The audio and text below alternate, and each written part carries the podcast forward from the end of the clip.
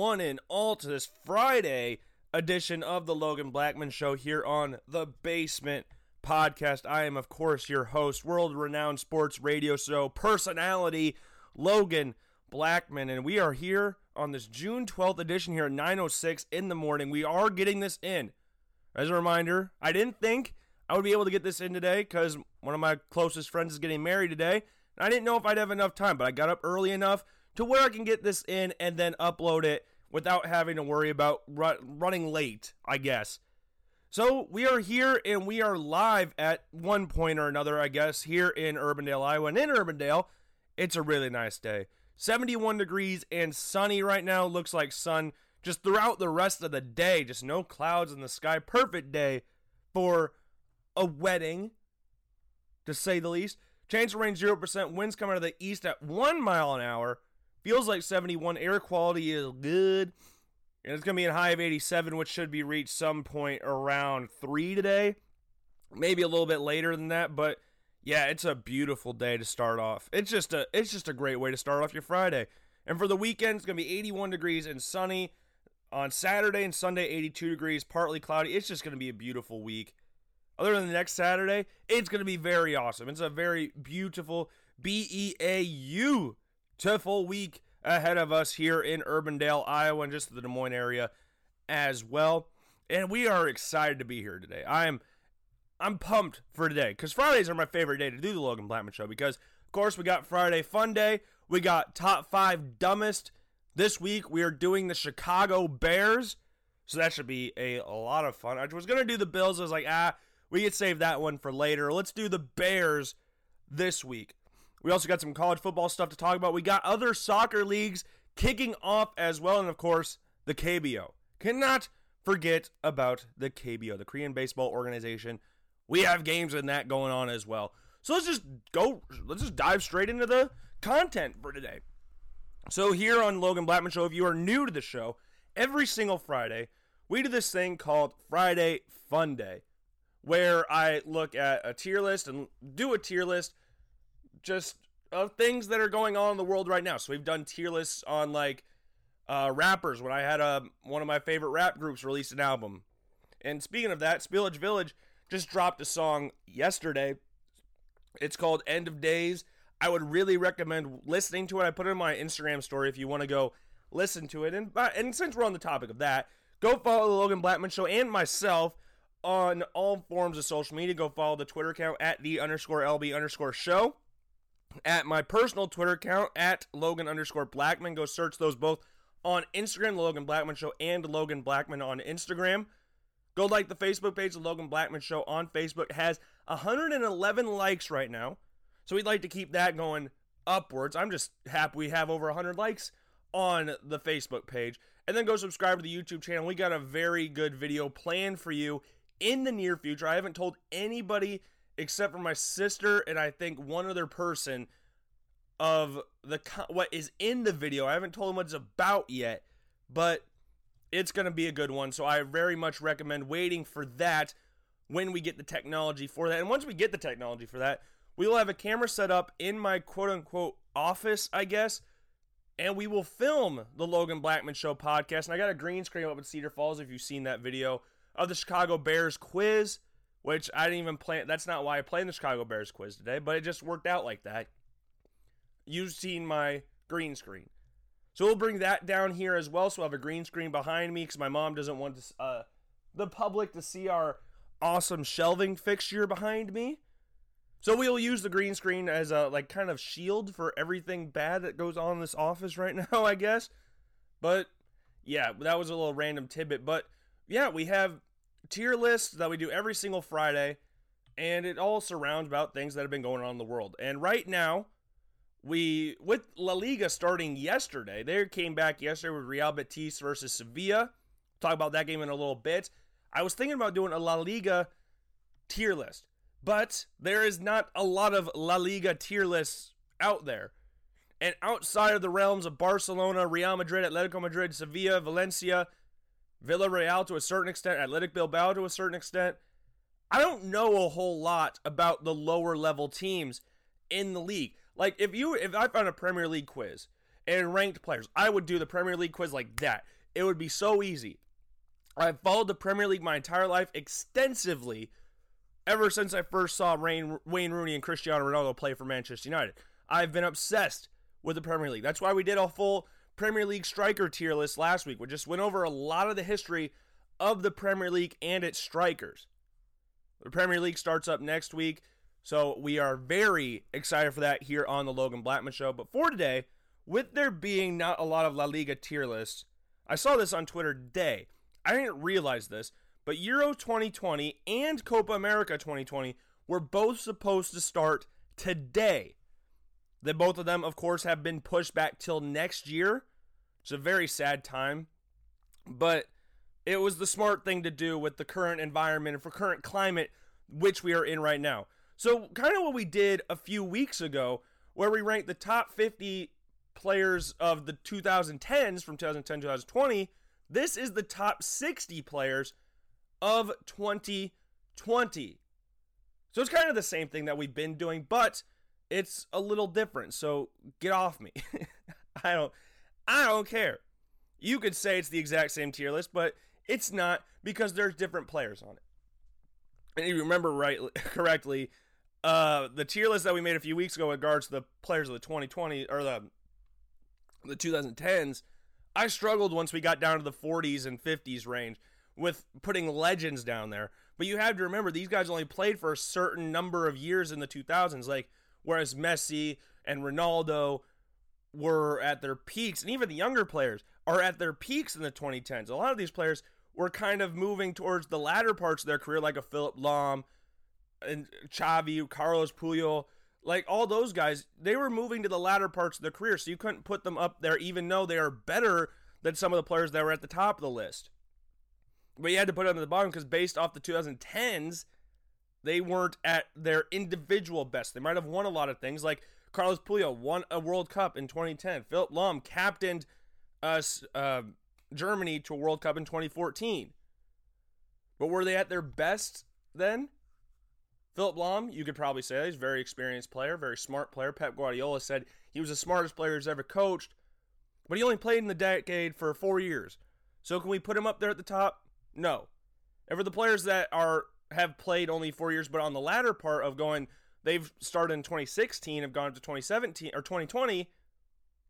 They've been at their best at that time, so that's why you see those players at the top. But this tier list is short is sorely 2020. So we got players like Trent Alexander-Arnold, Alisson, uh, well Erling Haaland. Like we got all these players that weren't even in the list before. These are all players that are at the top, their peak of their powers right now, I guess you could say. So, without further ado, let's get this tier list underway. And at the top, number one is still Lionel Messi, the reigning Ballon d'Or winner. He goes number one on this list. Cristiano Ronaldo obviously accompanies Messi up there as well. Virgil van Dijk, he has to go up there as well as he came third in the Ballon, or was it second or third in the Ballon d'Or voting last year. Neymar, he goes up there as well for one of the best players in 2020. Kylian Mbappe.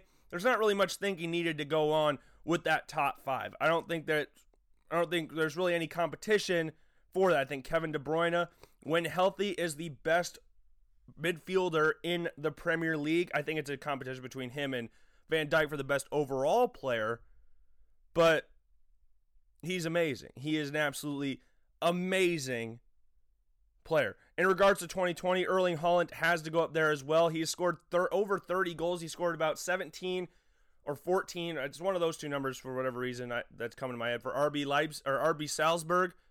He scored 10 goals in the Champions League and he scored 10 goals in the Bundesliga. He is one of the best players of 2020. Jadon Sancho has to go up there as well. Third in the Bundesliga in scoring. I think he's responsible for the most goals in the Bundesliga in regards to goals and assists. Got his first hat trick of his career of his professional career against Paderborn a few weeks ago. Jadon Sancho, one of the best players in the world, has to go on top of this list. And what are we doing right now? One, two, three, four, five, six, seven, eight players. We need two more players to go into this top 10. I think Trent Alexander Arnold, though very young, should go into the top 10 players of the 2020s. He is a ridiculous player. He's easily the best right back in the world. So, or not, e- I shouldn't say easy. I should not say easily, but he is one of the, if not the best right back in the world. And then finally, Robert Lewandowski, top scorer in the Bundesliga right now. He has to go in the top 10. I don't know I said Trent Alexander Arnold before. Robert Lewandowski, but that is your top 10. Messi, this is in no order. Messi, Ronaldo, Virgil van Dijk, Neymar, Mbappe, Kevin De Bruyne, Erling Haaland, Jadon Sancho, Robert Lewandowski, and Trent Alexander Arnold. Now going through 11 through 20, you'll see a lot of Liverpool players here. So Mo Salah will definitely be up there. Sadio Mane will definitely be up there. Uh, Andrew Robertson, their left back, one of the best, if not the best left back in the world right now. Uh, Alisson will go up there. So there's just four straight Liverpool players. That's how insane Liverpool's team is. Just got player after player after player in the top. That's all their players that are on this list. So one, two, three, four, five, six players are in the top 20 players in the world easy. How insane is that? To, it's ridiculous to think of how crazy this team is. It's crazy. Another player I got to put up there is Serge Gnabry of uh, Bayern Munich, one of their second top scorer for them this season. In Germany, I know he hasn't. They haven't played internationals football or soccer, whatever you want to call it, in a little bit. But in his Germany career, he has 13 goals in 13 appearances. He is just a fantastic player. I think we also have to throw Sergio Aguero up there as well, one of the top players in the Premier League, and I also think we can throw Pierre-Emerick Aubameyang up at the top as well. Uh, won the Golden Boot last year, tied with Mo Salah and Sadio Mane. He's just a fantastic player, and he, even with age, he hasn't shown any real signs of slowing down. It's kind of ridiculous to see how good he still is. It's absolutely crazy. Now we start struggling a little bit. So we got 11, 12, 13, 14, 15, 16, 17. So we need three more players in this list for the 2020s. I think we can throw Timo Werner up there as well. Second, ah, Timo Werner, I think he should go in the top tier. Should I replace him with Erling Haaland? I think those two can be exchanged out. Maybe move Trent. I don't know. Because a lot of people think Trent Alexander Arnold is, well, not a lot of people, but few people think Trent Alexander Arnold should win the PFA Player of the Year this year. So I don't know if I can move him. I think it's between Haaland and Werner. Werner getting a big move to Chelsea, if you believe the reports that are going on right now. Erling Haaland's just been on fire for all the sides he's played for this season. But Timo Werner's just insane. He has to go somewhere on there. I I might move him up eventually. We'll see how we do here. Ciro Immobile. I think this is another player that I think this is a player that doesn't get enough recognition that he deserves because of uh, he hasn't really done a lot outside of Serie A. He went to Borussia Dortmund, didn't really do a lot there, but he came back to Lazio, and Lazio currently sits second in the league, one point behind Juventus. And Ciro Immobile is the leading scorer in the league, responsible for 45% of Lazio's goals this season. He has scored 27 goals out of the 60 Lazio scored this season. One point behind Juventus. They have a better goal differential. The plus 37 Juventus is plus 26. They have not lost in a while. They have lost two games all season, and they could end Juventus's stranglehold on Serie A. And Ciro Immobile, a very, a vastly underrated player for um, Lazio. He is an insane and insane player. Now we struggle with this last one because I got a few players I'm looking at here for this last spot. Again, this is in no order right now. I'll probably order it once we are done making this list. But you look at players such as Thibaut Courtois, who's had a very nice second season in Real Madrid after struggling his first year, N'Golo Kante, uh, Antoine Griezmann. Then you got Kalidou Koulibaly, Lautaro Martinez, Luis Suarez, Romelu Lukaku, uh, Luka Modric, Jan Oblak, like, there's so many more good players on this list. Sir, Raheem Sterling. I don't know where to put anybody. Like, this last spot is a difficult spot. It's hard ranking players because it's so subjective, and a lot of people could say, oh, that's the stupidest list I've ever heard of or ever seen in my entire life. But I don't know what to do. I don't I don't know who to put there. Rafael Varane's also at the bottom of this list as well. Ugh. Okay, let's think about this here. So we're looking at goal scorers. Romelu Lukaku has 17 goals this season. Very nice, nice little number there. Uh, for La Liga and Barcelona with Luis Suarez, Suarez right now has only 11 goals and 63 goals this season for Barcelona.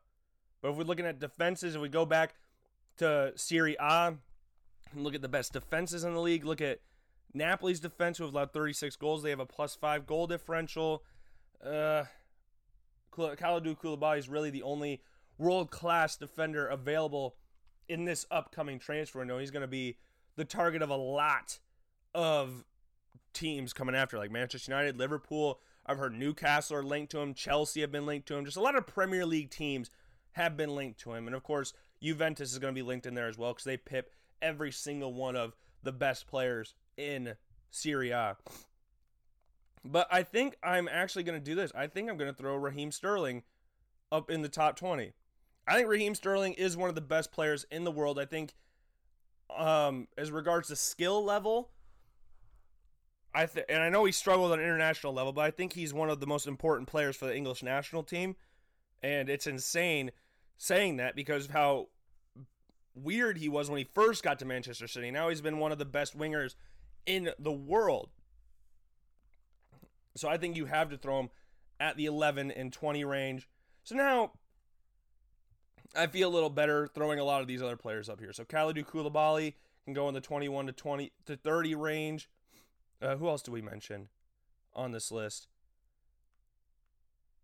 I got to try and remember who I, who I even said. Jan Oblak can definitely go up there in the 21 to 30 range. Who else do we want to throw in this list? I think Harry Kane has to go up there as well. I know he's been injured a lot this season, but he has to go up there. N'Golo Kante has to go up there. Romelu Lukaku has to go up there. Luis Suarez, though he's not having the greatest season of all time, has to go up there. Um, Paulo Dybala, I think, has to go up there as well. So there is what one, two, three, four, five, six, seven. We need three more players. I think I did that last time where I got to to seven and then had to count them again. Whew. This is difficult. Now we're getting now you don't want to disrespect players. This is the problem we are we are getting in right now. I think Leroy Sané has to go up there as well. Ah, I hate tier list. Antoine Griezmann, though he has struggled a little bit this year and hasn't been his world class self of the 2020s, he's still one of the best players in the world. And then for this final spot for the 21 to 30 range, let's go with. So let's look at the players we have left.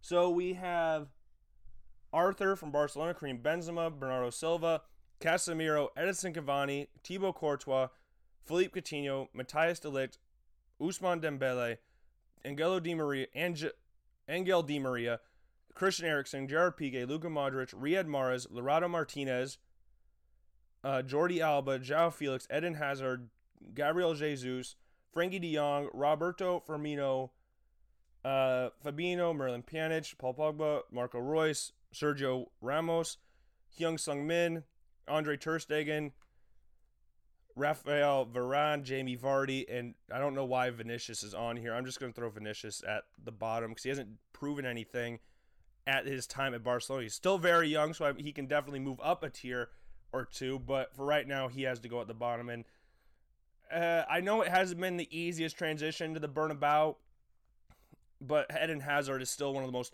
talented players in the world on his day. On his day, he's easily one of the most talented players, one of the best players on the face of the earth. For uh, or do we want to put Lautaro Martinez up there? I don't know, but Lautaro Martinez will go 31-40. Then we'll also throw Rafael Varane. Um, Sergio Ramos will go up there as well. Who else we got on this list that we could throw up in that tier? For this season alone, I think we could throw Karim Benzema up there at 31 to 40 because if you look at his season so far that he's had for Real Madrid post Cristiano Ronaldo, Karim Benzema is currently second on the league with 14 goals scored this season. Out of the 49 er, Real Madrid have scored this season. He's been their talisman. He's very been a very good link up player for Real Madrid this season. I think he has to go up there. Maybe you might want to lower him a tier, but for right now, we'll keep him there if I want to put anybody else there. I think Angel Di Maria had a has had a great season for the champions of France and PSG, or had a great season. I can't remember if the season was canceled or not, but he is having a great season for PSG. He was part of their team of the season on uh, what do you want to call it on FIFA. He has 14 assists, which leads uh, League uh, this season by a lot. Next closest is seven. So I think for this season he has to go up there at the 31 to 40 range. I think we can also throw up. Oh my God! Now, now we're just getting to possible disrespectful range where you don't want to disrespect any of these world class players. I think Marc Andre Ter Stegen has to go up there. One of the best goaltenders in the world. And he only cost Barcelona, I believe, five million pounds or five million euros or something like that from Borussia Mönchengladbach. And after watching him play the United States when the U.S. beat Germany, I think four to two, you would never expect that he'd be one of the best goalkeepers in the world. Go look up his own goal, or not. I guess it wasn't an own goal, but look at the goal he gave up against the United States a few years ago. I think it was 2014, maybe it was 2013. It was right before the 2014 World Cup. I can't remember if it was in 2013 or in 2014, but just just go look up that because it is it's really funny. Now it's even funnier looking at it because he's one of the best goalkeepers in the entire world, which is insane to think about. And I know Luka Modric is a little older, but I think he still has to go on that tier list because he won the Ballon d'Or a few years ago. He won the 2018 Ballon d'Or. So he has to be mentioned somewhere on this list. I know he's a little older now and his legs might be gone, but he's still an amazing, amazing soccer player or footballer, whatever you want to call it. As we look further on this list, I think we could throw Bernardo Silva on there. Was Manchester City's best player when they scored 100 points in the league. The he was their best player that season. I think you could say it was between him and Raheem Sterling for Manchester City's best player. And yeah, he just doesn't get talked about as much because of how many stars there on him are on Manchester City, like Sergio Aguero, Kevin De Bruyne, Raheem Sterling, Leroy Sané. He doesn't get talked about enough. But he is still one of the best players in the freaking world. I think Jamie Vardy has to go up there as well, top scorer in the Premier League this season. He might get a little disrespect because he plays for Leicester City, but he is in, he is still an amazing player. He has been consistent ever since Leicester won the won the championship in 2016. He's just, he's just been a great player. Like you cannot hate on Jamie Vardy. I think everybody loves Jamie Vardy. I love Jamie Vardy. Jamie Vardy is an awesome, awesome player. Next player on this list that we could possibly move up because if you look at, it's so hard to it's so hard to rank. The top parts I think are the easiest because you don't want you're like okay these guys can go up the top. Once you get to the lower ranks, it's like ugh, how do we how do we rank these guys? It's so hard. It's so hard. Because all these players do different things, so it's all subjective. Like Casemiro will not be able to do the exact same things as Edinson Cavani.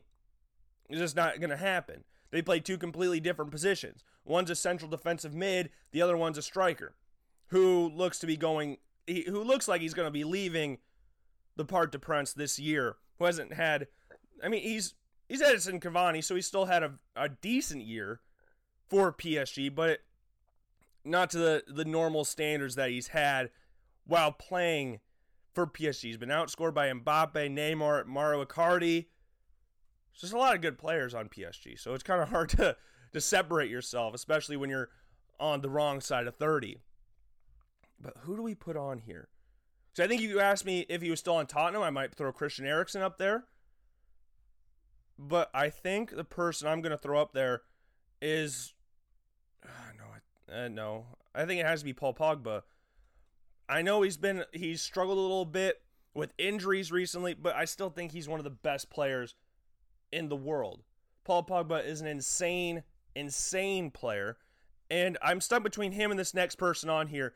But I think Pogba when healthy, is one of the best midfielders in the world. Number 40 in the 41 to 50 range, I'm putting Roberto Firmino there first. His link up play with how Liverpool play is insane. He's one of the most important players to Liverpool, but he doesn't score goals. He is a deep lying striker.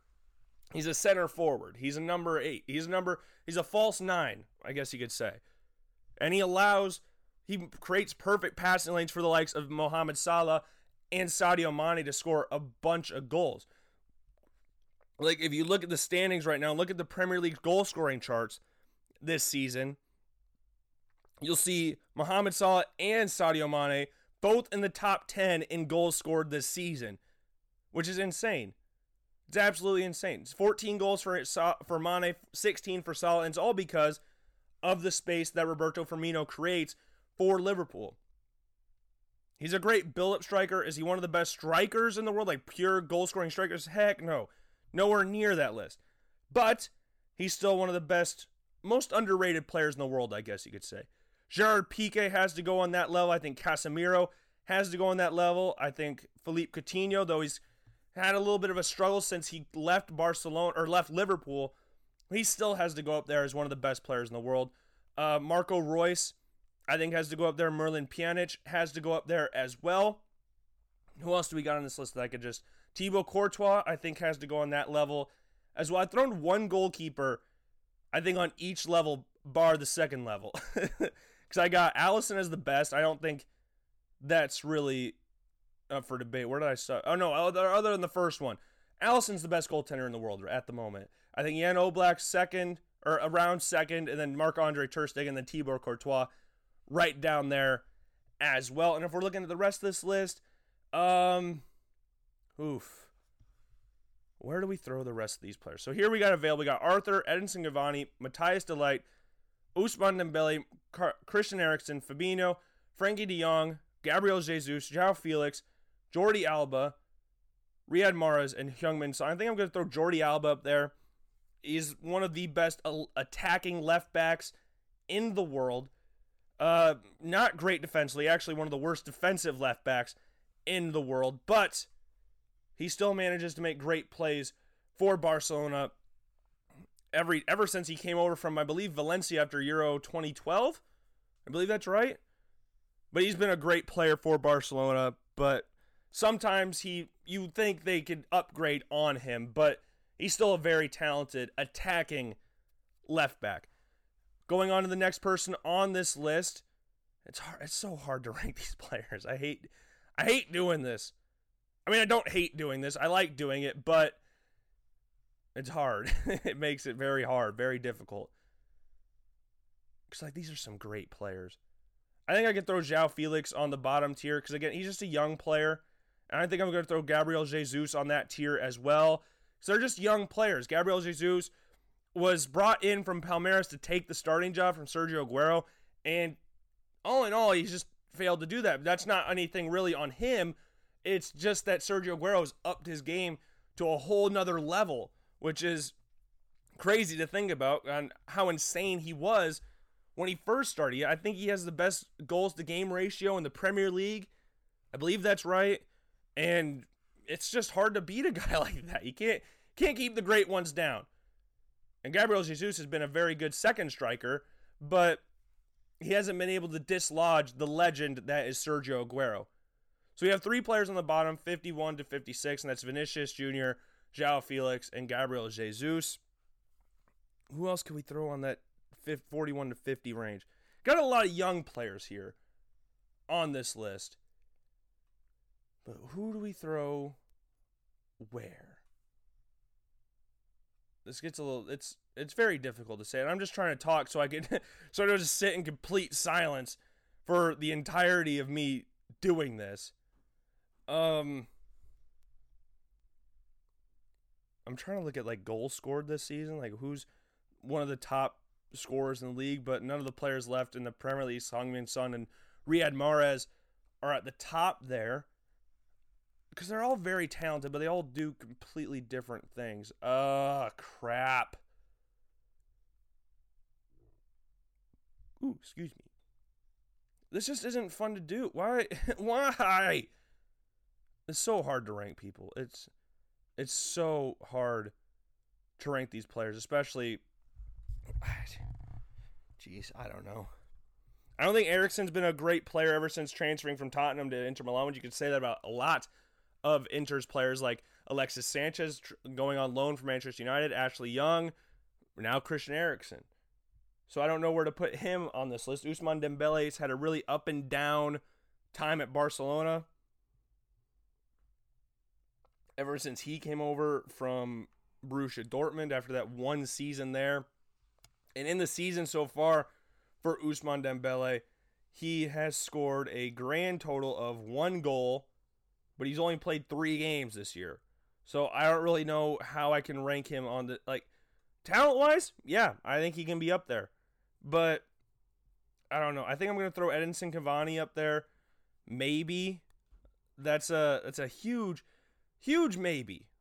But for right now, as what I'm looking at right now, I think I'm gonna have to, because I don't think there's a player on this list left that is better than Edinson Cavani, even though he's only scored four goals and only played seven games this year.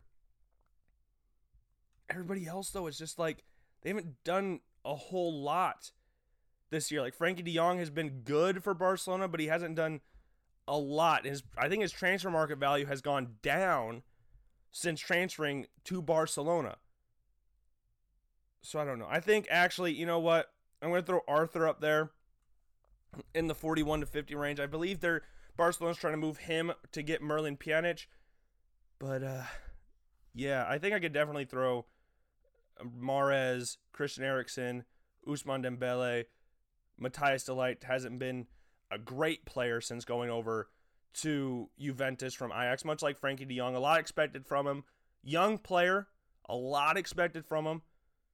And I'm sure they'll live up to the hype eventually, but as of right now, it hasn't been peaches and cream uh, that weird adage that people say sometimes like peaches and cream sounds weird to say it but it's true and then the two players left i'm trying to decide where i want to put them. If i want to throw one of them up top and one of them below you got Heung-min Son. You know what? I'm going to throw Cavani down below i'm going to put Heung-min Son up in the 41 to 50 range. So there we go. That is my tier list of best soccer players in the world 2020. We will probably, I'm not probably, I will look at this while I'm taking my quick little break and post it on Twitter after I feel the most comfortable with it.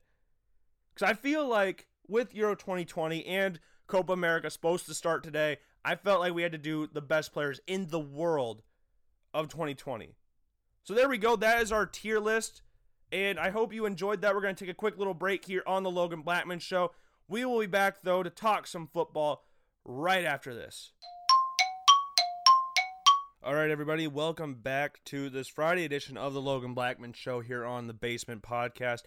Uh, during that last little break, I did edit quite a bit of, or not quite a bit, but a little bit of the tier list that we made. I reordered everybody to put them where I thought they should be ranked on this list. So, Timo Werner, I did move up to the 1 through 10. I moved Erling Haaland down one tier.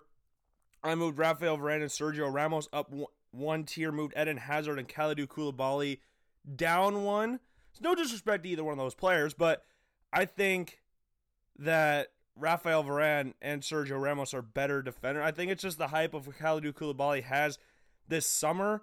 I think he's drawn a lot into there. I also moved Gerard Piqué up one tier as well.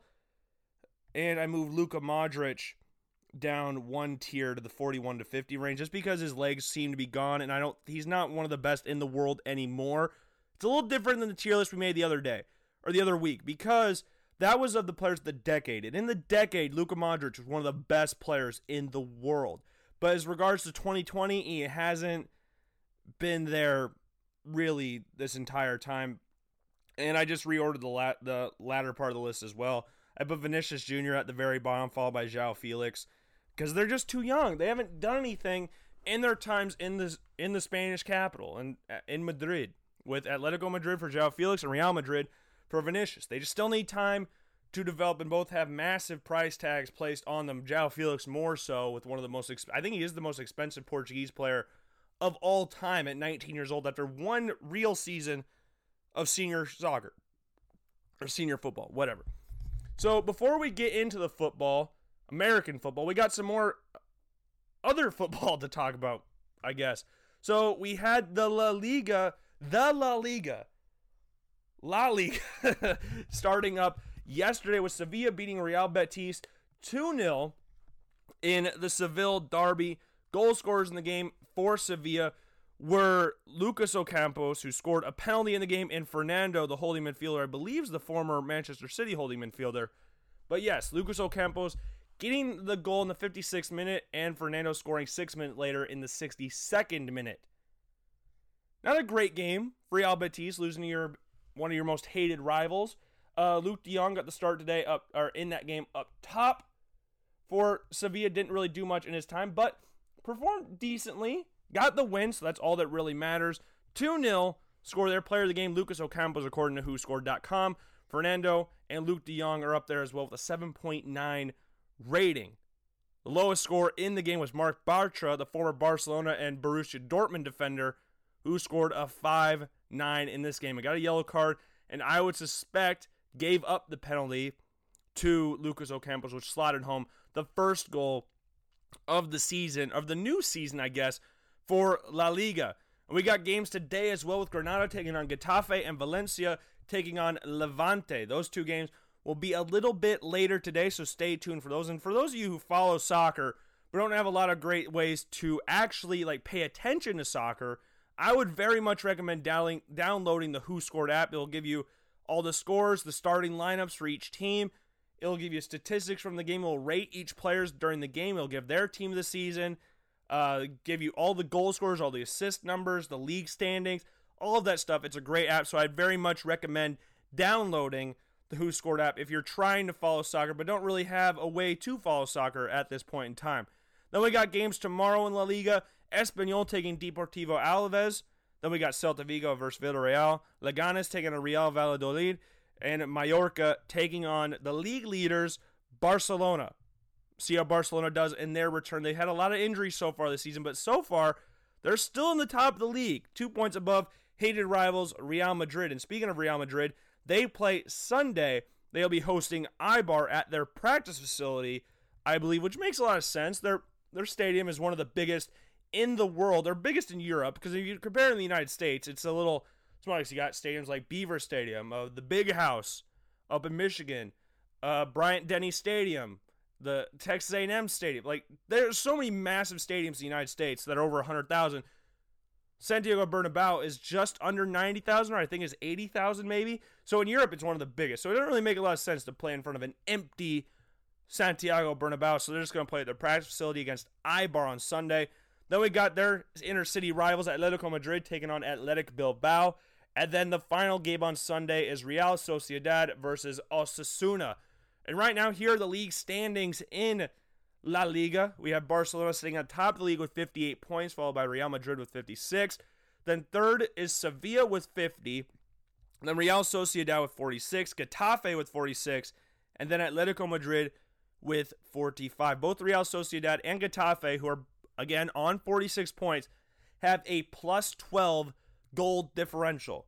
So I'm guessing they're above Real Sociedad's above Getafe because of the head to head, but I don't know other than goals like the plus minus and goals differential.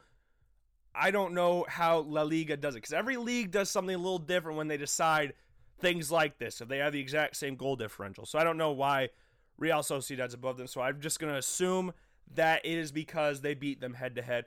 And then the bottom league, yeah, Espanyol riding at the bottom with 20 points, a minus 23 goal differential. They've allowed 46 goals, which is the most in the league, and they have only won four games, which is the least in the league. Then in 19th, you got Leganes on 23 points, and Mallorca at 25, and then Celta Vigo at 26 and 17, one spot above Mallorca, one point above Mallorca, who won their last game out. Celta Vigo had drew has drawn their last two, has drawn three of their last four games, and won one. So they need to start improving. I know draws aren't losses. At least they're getting some points in there, but they're gonna start want to start winning games. They want to safely avoid the drop. They got Eibar on 27, then you got Real Valladolid at 29, sitting in 15th place.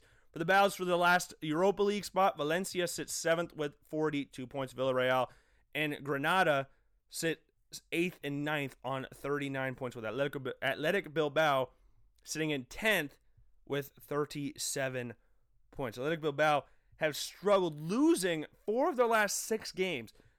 Not great, but they have won their last two. So there's positive starts there for Athletic Bilbao. Hopefully, this restarted season can get them back to their normal best, which is a very solid La Liga team, and they'll take on Atletico Madrid come up coming up on Sunday. And then we got Bundesliga action going on as well. Love the Bundesliga. Bundesliga and La Liga coming back. Premier League next le- next week. We're going to talk about the MLS playoff draft thing in a little bit as well. But we'll stick for the Bundesliga right now. Today, we have Hoffenheim versus RB Leipzig. That game will be a little bit later today. Then on Saturday, we got Fortuna Dusseldorf taking on Borussia Dortmund. Hertha Berlin taking on Eintracht Frankfurt. Wolfsburg taking on Freiburg. FC Köln taking on Union Berlin.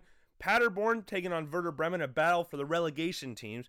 And Bayern Munich taking on Borussia Mönchengladbach, which is easily the game of the weekend. Then moving on to Sunday, we have Mainz taking on Augsburg and Schalke taking on Bayer Leverkusen.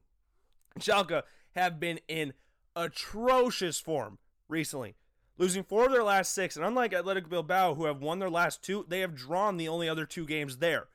They are in deep doo doo right now. They have a minus 12 goal differential. They have 38 points. They're dropping like a freaking rock so far.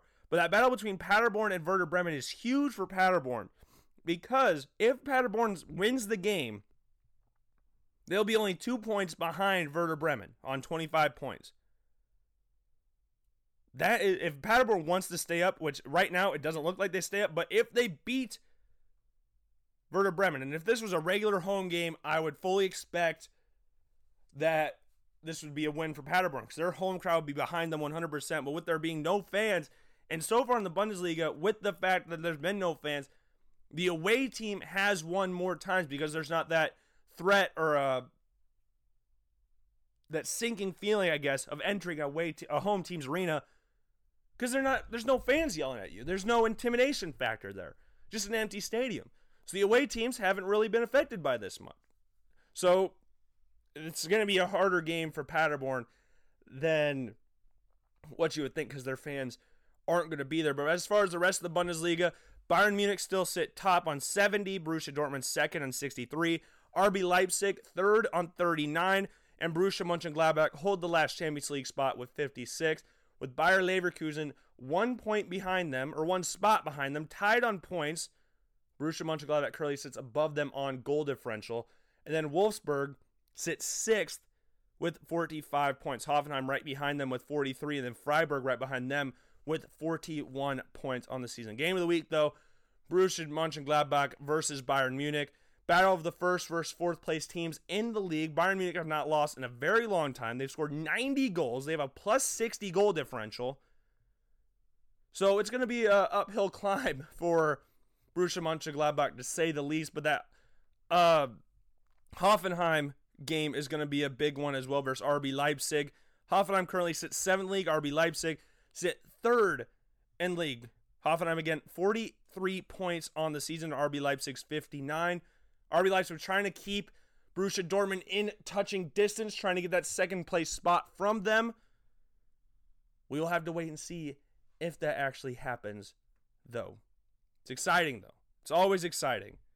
Bundesliga is one of the most exciting leagues in the world, even though the season's already over before it starts. The in between stuff in the Bundesliga is always insane. And it's very, very fun to watch. So, with that being said, let's go over a league that's a little bit, a little bit below the Bundesliga and La Liga. That is the MLS.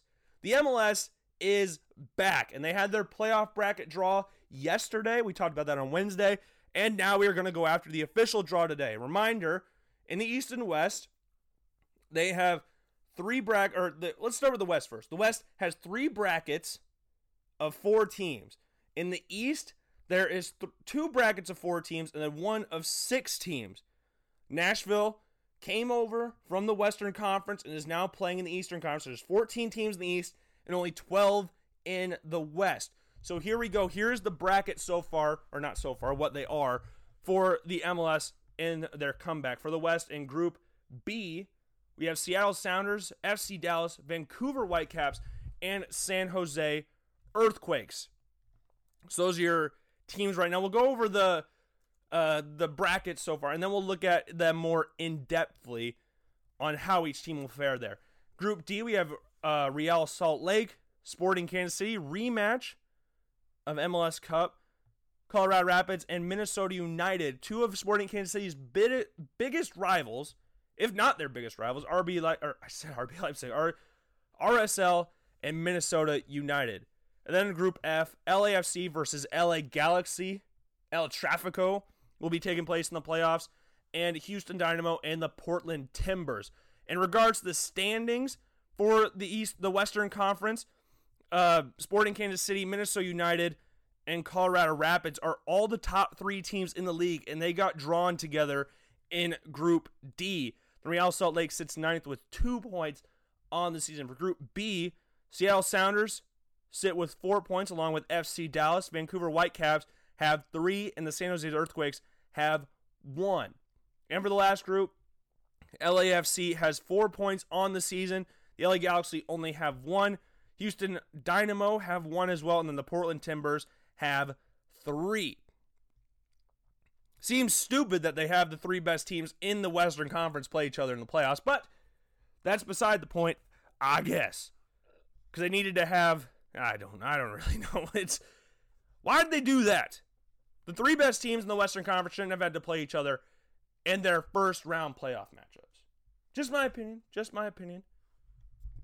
But it will be exciting nonetheless. Sporting Kansas City, most hated rivals, Minnesota United and RSL.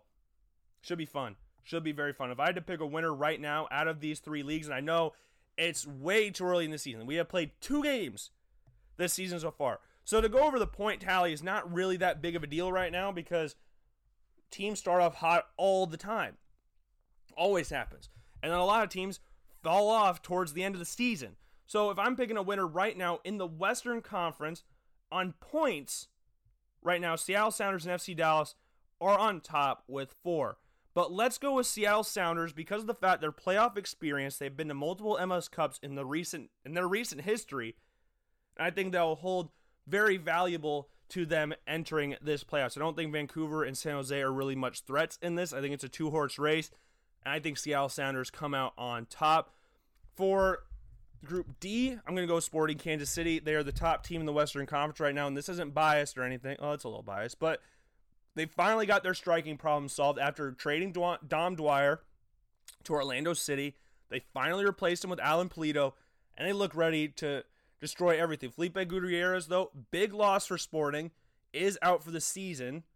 So that's a not a great thing for Sporting, but the midfield depth that they have added this offseason, I think, will help ease the fact that he's out.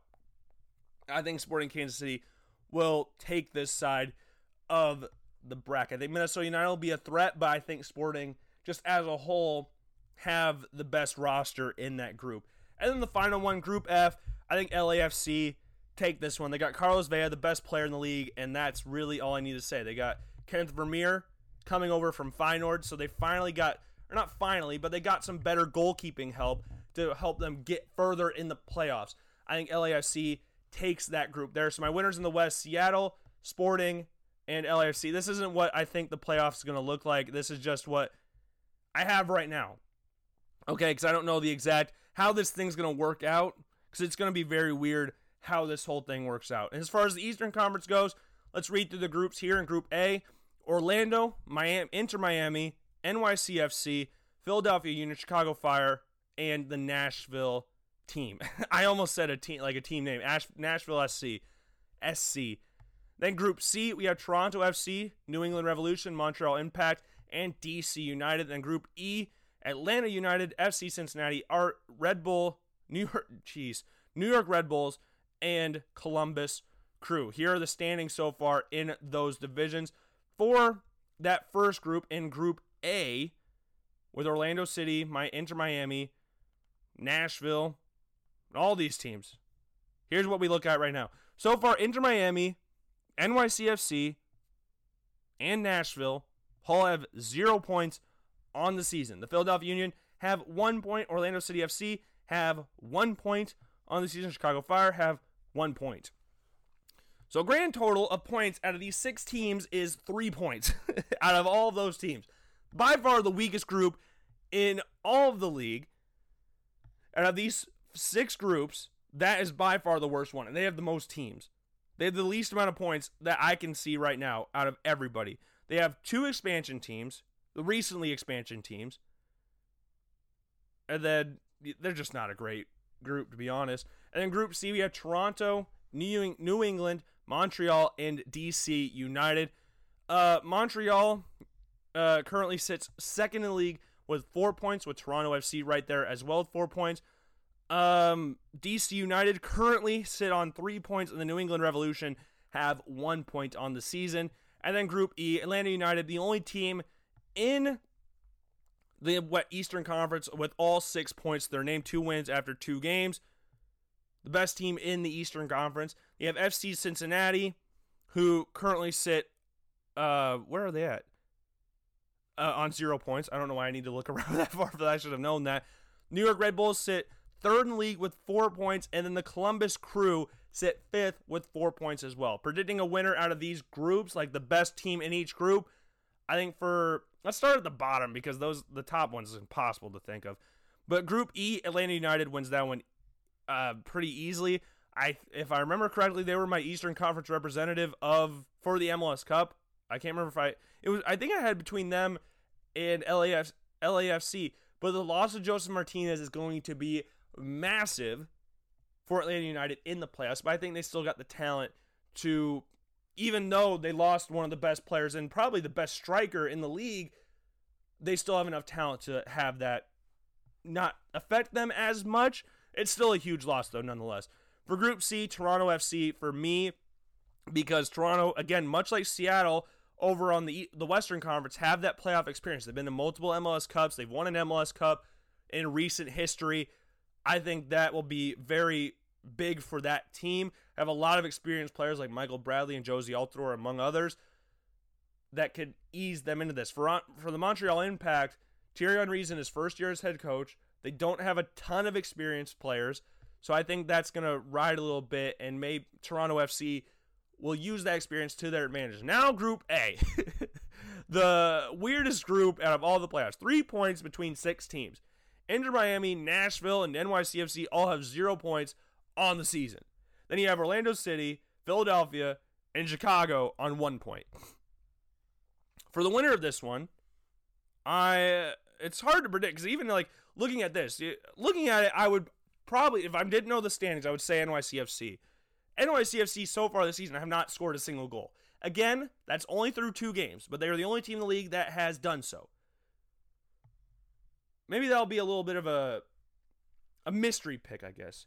Let's go with NYCFC. They haven't scored a single goal all season. I think they'll be the best team in Group A. And then once we get the whole seedings done, then we'll know exactly what we are looking at right now. But that's what I'm feeling at this point in time for the MLS. And yeah, I'm excited. Very fun time in the MLS. Got this new playoff format that we're going to do, obviously, because the shortened season.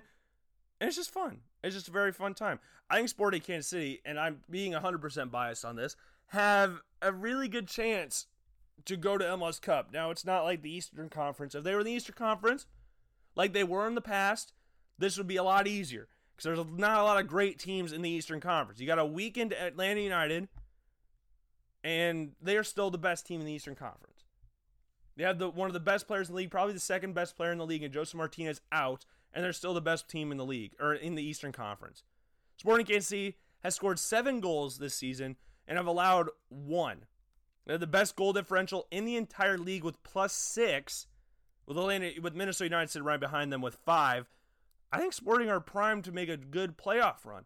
I think LAFC, obviously with Carlos Vela there, the best player in the league, he will be huge for LAFC's player playoff run. And Kenneth Vermeer getting him this offseason was very big as well. It's just going to be fun. It's going to be very fun. I'm very excited to see how this works out because I'm intrigued. I don't really know what's going to happen here, but I am intrigued nonetheless. So those are your scores around the world of soccer and what's going on around the world of soccer. Let's look at baseball. The KBO have a lot of scores to go over in the KBO. Going back to yesterday, the LG Twins beat SK 3 to 1. They've been in a weird funk, the LG Twins, finally getting back on the winning track. NC beat the Doosan Bears 7 to 5. Samsung Lions beat Kiwoom 6 to 3. LG beat SK 4 to 3. Reminder their game was postponed on Wednesday, so they played a doubleheader yesterday. And then Kia beat losing KT 13 to 8, and then Lotte beating Hanwha 5 to 0. Let's look at that NC versus Doosan, the battle of the two best teams in the league. Uh, didn't really start get off to flying start. It was one to one after the third inning, and two to one after the fourth in favor of NC.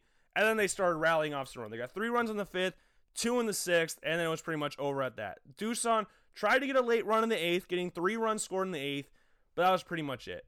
14 hits in the game for the NC Dinos, only 11 for the Doosan Bears in this game. For the Doosan Bears, batting wise, Jung Sin Bin had uh, three RBIs off one hit and four at bats in this game.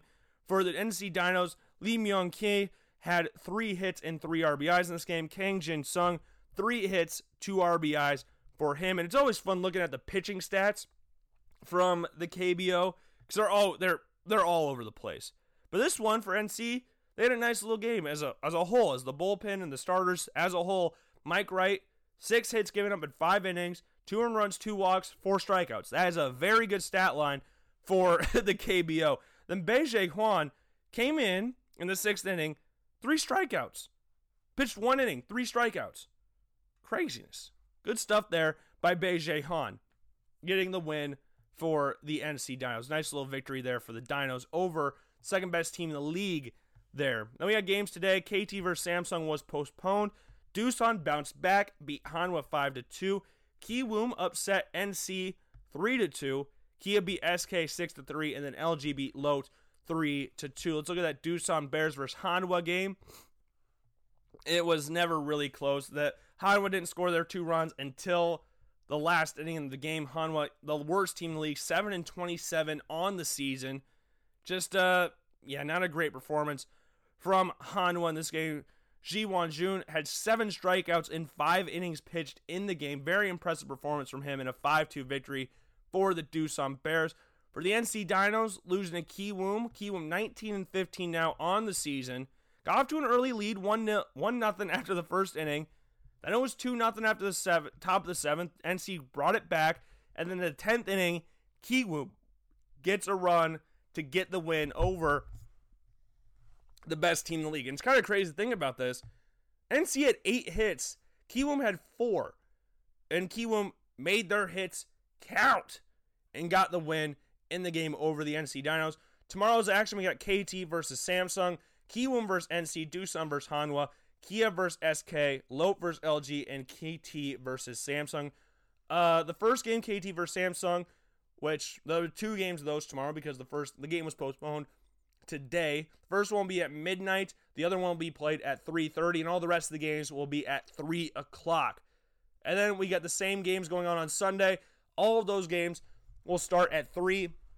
And then, of course, Monday's off, and then they're back again on Tuesday. Currently, the standings right now in the KBO, the NC Dinos still sit top with 25 and 8 record. LG has passed the Doosan Bears. They're actually tied on record, but have jumped them in the standings. Both teams are 21 and 12. Kiwoom 19 and 15. Kia 18 and 16. Lotte 17 and 16. Samsung 15 and 18. KT 12 and 20. SK 11 and 22. And Hanwha 7 and 27 on the season. Man. KBO exciting. Who doesn't love the KBO? Bundesliga, La Liga, MLS, and the KBO. Everybody's favorite leagues from across the world are back. Premier League's back next week, though, so I'm very, very hyped for the Premier League's return. That is going to be freaking sweet. I cannot wait for the Premier League return. So, with that being said, let's take another quick break here on the Logan Blackman Show. We will come back. We got some college football to talk about. I got another segment here, and then I got top five dumbest in Chicago Bears history. All of that coming up right after this. Hello, everybody. Welcome back. It is Logan Blackman here, host of the Logan Blackman Show here on this June 12th edition of the Logan Blackman Show. And before we get on to talking about college football, I didn't realize this, but I guess Coppa Italia, it's kind of like the FA Cup for England, for those of you who don't know, is taking place tomorrow or today. I, I didn't even realize that. Because I was just going over league stuff, and then I was on Twitter. I was like, oh, crap, this is coming back. So we got Juventus versus AC Milan and Napoli versus Inter. Two very exciting games. Four of the biggest clubs in Italy taking on each other. Juventus versus AC Milan will be on today, so make sure you stay tuned for that. And the last times these guys have played each other, Juventus has won five out of the last six. And the only one in there that hasn't been a Juventus win was a draw the last time these two teams played one to one at the San Siro in Milan. The rest of them have been Juventus wins, some as big as 4 0 in those games. So if it's a if there's a pattern here, we should expect another Juventus win. And AC Milan, three people out on red cards, one injured. Zlatan, Theo Hernandez, and Samuel Castillejo are three of AC Milan's top players, especially Theo Hernandez, who has been one of their best goal scorers this year for the Milan side. He might actually be their best, their top goal scorer now I'm thinking about it. Ah, he's second on the team in scoring. Has five goals. Top is Ante Rebic, who has six goals. But Theo Hernandez, huge part of AC Milan's attack, and he is a huge loss to them, especially with Zlatan out as well. It's gonna be it's gonna be a very uphill battle for AC Milan, especially with Juventus having no key players out. Ronaldo, Dybala will all be there for this game. Douglas Costa, De Ligt, Bonucci, Cuadrado, Buffon, Sandro, like all those guys, they'll be back. They will be back. And though they're a little older with this team that they have, but AC Milan, it's going to it, it, it's going to be tough for the Milan side to get a dub here in this game. So, yeah, make sure you stay tuned for whenever that game takes place. It should be a fun one. So, last night, when I was writing the little bullet points for the show, because I was like, I'm going to get up early so I'm so I can do the show and do it in time so I have time to get ready for my friend's wedding. So I did this. I typed up my bullet points last night. So I thought it'd be fun today, since it's Friday. There was really there's really no form to these Friday things. Well, actually, I take that back. It's probably the most form we have in a show is on Friday because we do the Friday Fun Day thing, and then the top five dumbest every other week, and then that it just goes on and on and on. But this week, I thought it'd be fun to rank the top five quarterbacks in each Power Five conference. Now, I could go through and list all the best quarterbacks from each conference, but that's it's gonna take too long. I do have a list of the best quarterbacks from each conference. Now I say that, but top five is a different thing. So like the AAC, uh, the CUSA, the MAC, Mountain West, Sun Belt, those would be conferences that would be kind of hard to figure out who the top five quarterbacks are. I can tell you the best are, but top five, that's a little different. It's a little different story. So let's start with the ACC. We got a few good teams in the ACC. Clemson being the creme de la creme in the ACC. You're going to have North Carolina vastly improved. Miami's going to be improved next year. Virginia is going to be a little worse, a lot of people would expect with the loss of Bryce Perkins, but ACC might be a little tougher this year for Clemson.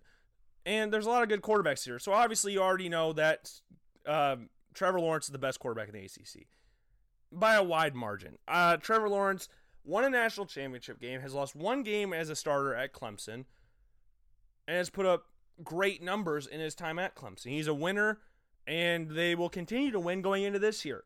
Number two, obviously Sam Howell. There's a big, or not a huge gap between second and third, but there's a decent sized gap between second and third, just based off who, how number three did last season. But Sam Howell, as a freshman, was a godsend for the North Carolina Tar Heels. In regards to points scored, they scored 430 points in all games this year, which ranks second in the ACC Coastal in total points scored. 430, right behind Virginia, who has lost their starting quarterback this year. So you would expect them to go down. In regards to the rest of the ACC, that's tied for third with Louisville, who finished eight and five on the season. North Carolina finished seven and six. In regards to just ACC play, they rank third in the Coastal with four, 246 points scored this season. We expect that number to go up as they're returning pretty much every single weapon from the season before for Sam Howell. Sam Howell is an absolute beast. And North Carolina will be the winners of the Coastal. And I'm very confident in saying that. We said that a few weeks ago. Now it seems like everybody's jumped on the bandwagon. So they must all be listening to the Logan Blackman show. Number three, uh, I think there's a big gap between three and four. But D'Eriq King for Miami. D'Eriq King has a, a lot of records of rushing and passing touchdowns. I think he broke Tim Tebow's record of passing and rushing touchdowns in games. I think like 26 games in a row or something. That that might be wrong. That might be wrong because that feels wrong, but it's something crazy like that. But his junior year, he had a great season. 36 touchdowns, six interceptions in his first full season as a starter for the Houston Houston Cougars. Then going into his senior season at Houston, Houston sucked. Just to put it lightly, or just even if you want to call it lightly, Houston was just terrible. So D'Eriq King left. He played four games and then dipped out. After they lost to Tulane, he was like, I'm done. I'm done. Uh, he just straight up left. And he said, I'm not transferring him, but if you redshirt, you're not redshirting to come back. That's not how that usually works. So when he said I'm redshirting and staying, I was like, that doesn't, doesn't make any sense. That's not happening. And then he announced his transfer to Miami. 36 touchdowns, six interceptions in one season, complete 63% of your passes is a very good, very, very good season. That's just his passing numbers. Rushing wise, he had 674 yards and 14 touchdowns. So he had 36 passing, 14 rushing, 50 total touchdowns in one season. That is insane. And then looking at 2019, he had decent numbers. Completion percentage dropped like a. His worst completion percentage of his career. Six touchdowns, two interceptions, though, on the season. Also had 312 rushing yards and six rushing touchdowns through four games. So 12 touchdowns through four games of a season on a very bad Houston team. He he did good stuff. Those complete again, those completion percentage was down. He didn't play his best football during that time, and Houston fell to four and eight on the season two and six in conference play, right above or basically tied with Houston in the conference standings on the west side. I expect Miami to be right up there with North Carolina. I don't think they'll pass North Carolina for the ACC Coastal Crown, but I think they'll finish second. I think they can easily finish eight and four, if not better than that. They finished six and seven last year, finished third in the ACC Coastal last year, and now with an actual quarterback, they the expectation should be a lot higher. They had three quarterbacks last year, and they could never decide between the one. They had Jarren Williams as a starter, and then N'Kosi Perry, Perry always came in at some point, and then Tate Martell was always there as well. Now you got D'Eriq King. He is your quarterback. There's nobody replacing D'Eriq King or anyone near as talented as D'Eriq King on the Miami roster. So he will be, he's a godsend for the Miami Hurricanes, to say the least. He just is. And number four on this list, again, there's a big gap between three and four. I think number four is Malik Cunningham for Louisville. I think he is one of the most talented quarterbacks in the ACC, which is why I have him ranked at number four, obviously. But Cunningham, as the quarterback for Louisville, threw for 2,000 yards, 22 touchdowns, and only five picks on the season.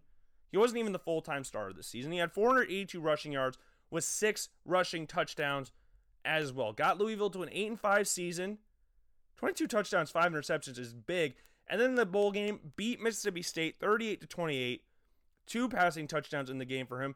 In his last 5 games, dude passed for let's do the quick math here. 10 12, 14 touchdowns and 3 interceptions. In his last 5 games of the season. Throwing 9 touchdowns and only one interception against Syracuse and NC State. Losing to Kentucky, but Kentucky at this point in the season was impossible to play against. Kentucky was insane. They switched up their offense to where Lynn Bowden was just running rampant on teams. They were an insane rushing team. Lynn Bowden ran for 284 yards in this game and four touchdowns. Once they switched the offense to making Lynn Bowden the quarterback, they were, it was over. It was over for everybody. Lynn Bowden finished the season with 1,400 rushing yards and 13 rushing touchdowns. They were an insane team last year when he moved to quarterback. Insane team. Lynn Bowden's one of my favorite college players I've seen in a while. Your starting quarterback is also your leading wide receiver and your leading rusher. That's crazy. He led Kentucky in receiving yards with 380, 348 yards. And he's your starting quarterback, and he's your best running back.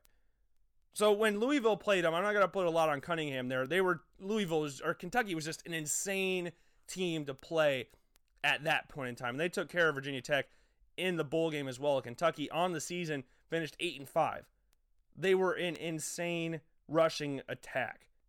They won their last 4 games. They went 6 and 2 at home. Like they were it was hard to beat Kentucky when they were on.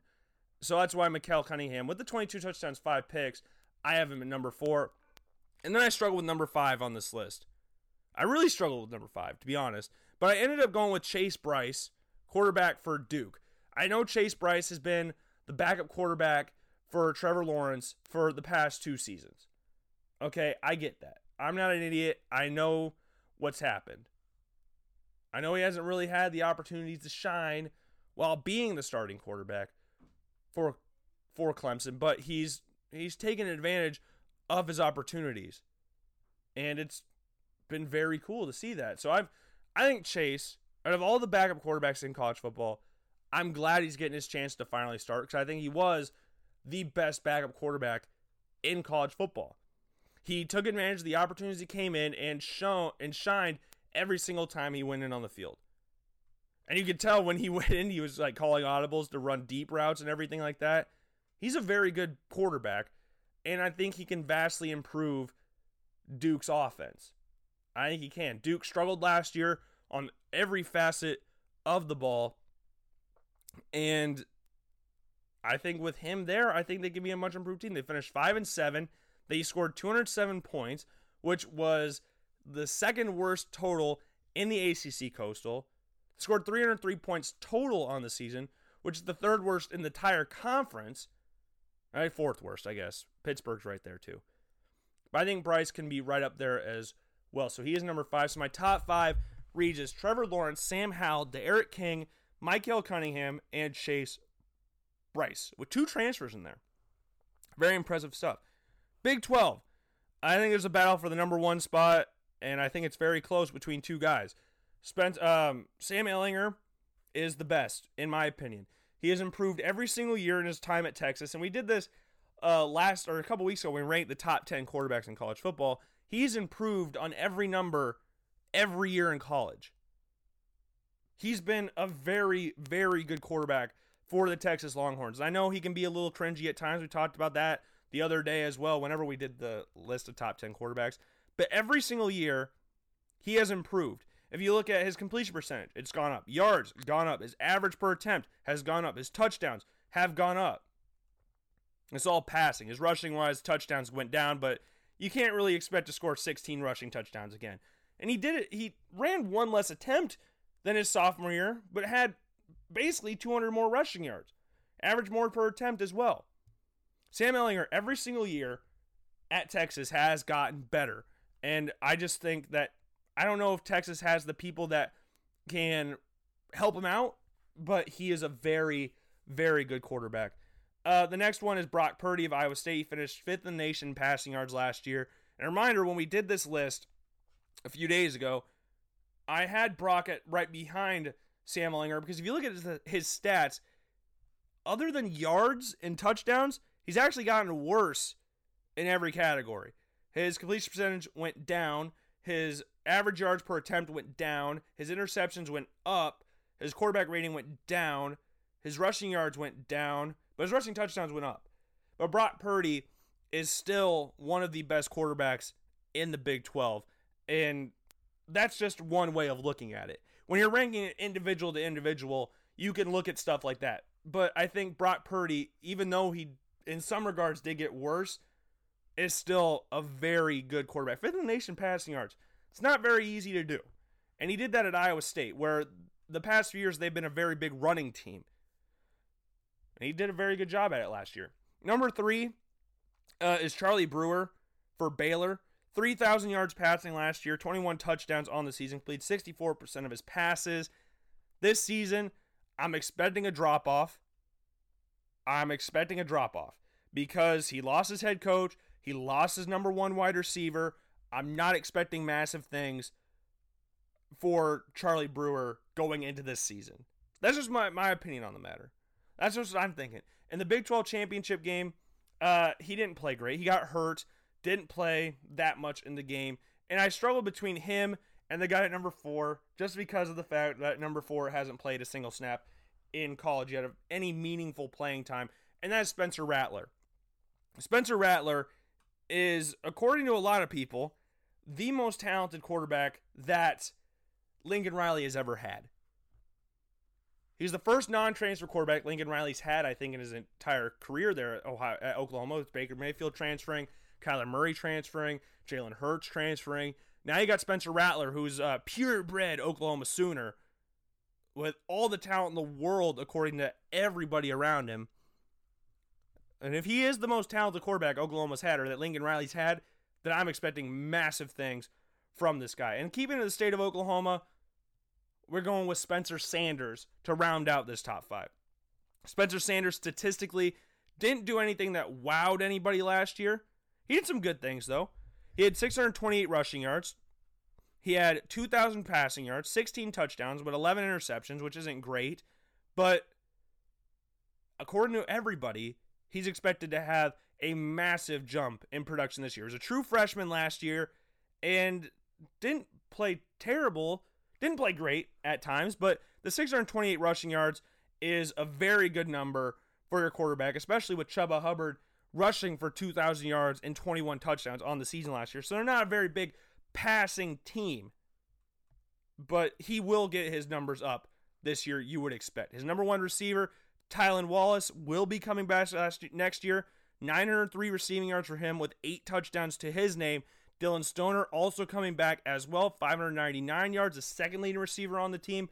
So you would expect his numbers to go up next year because he had a decent season for a pretty average Oklahoma State, Oklahoma State side with a very good running back, which is typical of Oklahoma State's history. You got Thurman Thomas, Barry Sanders, Kendall Hunter to a certain extent. Now you got Chuba Hubbard there.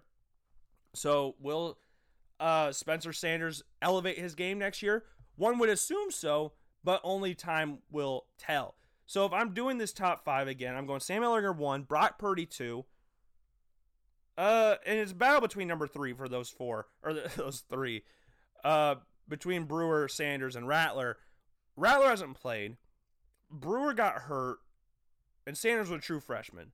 So I might go Sanders, Brewer, Rattler, just because of the fact Rattler hasn't played, and I'm expecting big things out of Spencer Sanders going into this season, but as well as a lot of people are. returning a lot of his weapons, and a good running game always takes a ton of pressure off a young quarterback.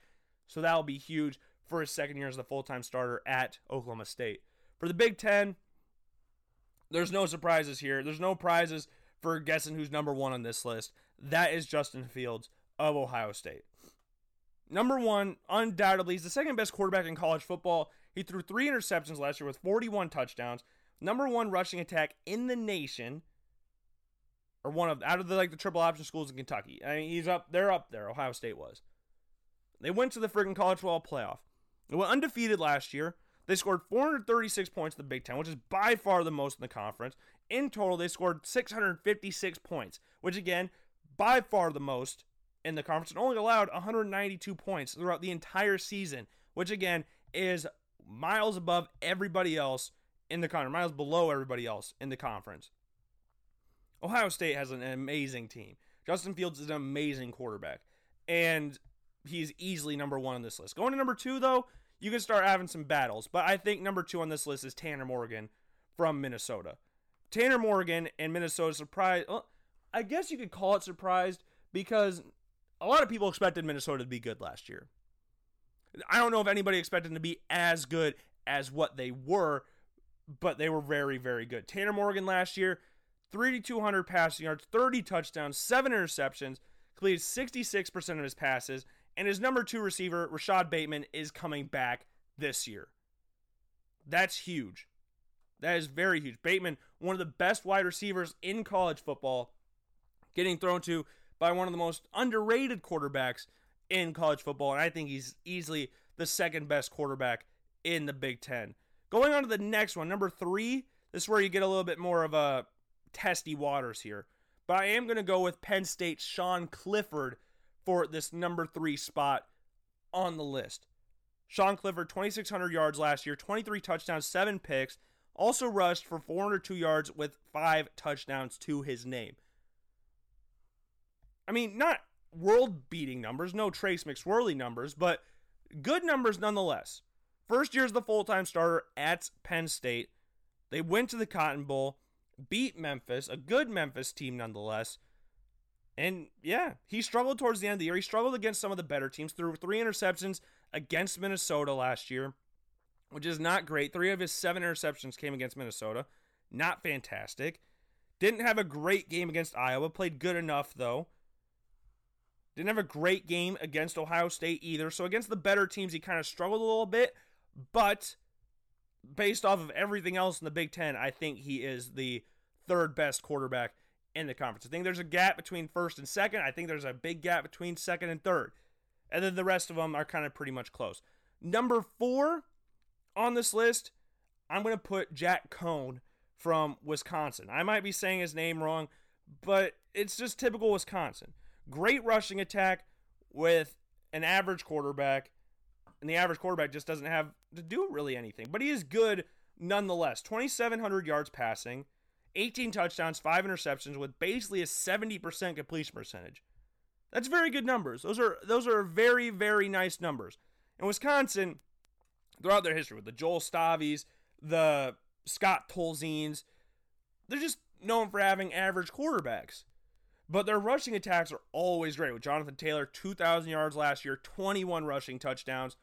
You expect the same thing to happen this year. Even though Jonathan Taylor's leaving, they still have a conveyor belt of running backs coming out every single year. We said this last week. Got PJ Hill, Monte Ball, Melvin Gordon, uh, Jonathan Taylor, James White. Like, you got so many running backs that you can name from Wisconsin. Ron Dayne started it all, pretty much. Jack Coan I think is one of those quarterbacks like a Joel Stave or a Scott Tolzien, but I think he might be better than those two quarterbacks. Those two are just the definition of average quarterbacks. I think he's slightly above average, and that's why I have him at number four on this list. I struggle between him and Clifford for number four and number three on this list, but I think I ended up making the correct decision on this mark. We'll see what he does without Jonathan Taylor going into this season. And then the last quarterback on this list, um, just based off pure talent wise, I think, I mean, I don't know. This last one was hard because if you want to go off talent, I think Adrian Martinez should be mentioned up there, but he sucked last year. That's the problem with Taylor Martinez. Michigan doesn't have a starting quarterback. Peyton Ramsey, uh, Indiana's quarterback, transferred to Northwestern, who sucked last year. Purdue didn't have a consistent starting quarterback. Illinois didn't have a consistent starting quarterback. Rutgers sucks. They're not going anywhere. Will Tua's brothers start for Maryland? I don't know. In Iowa, their quarterback has barely played in Spencer Petras.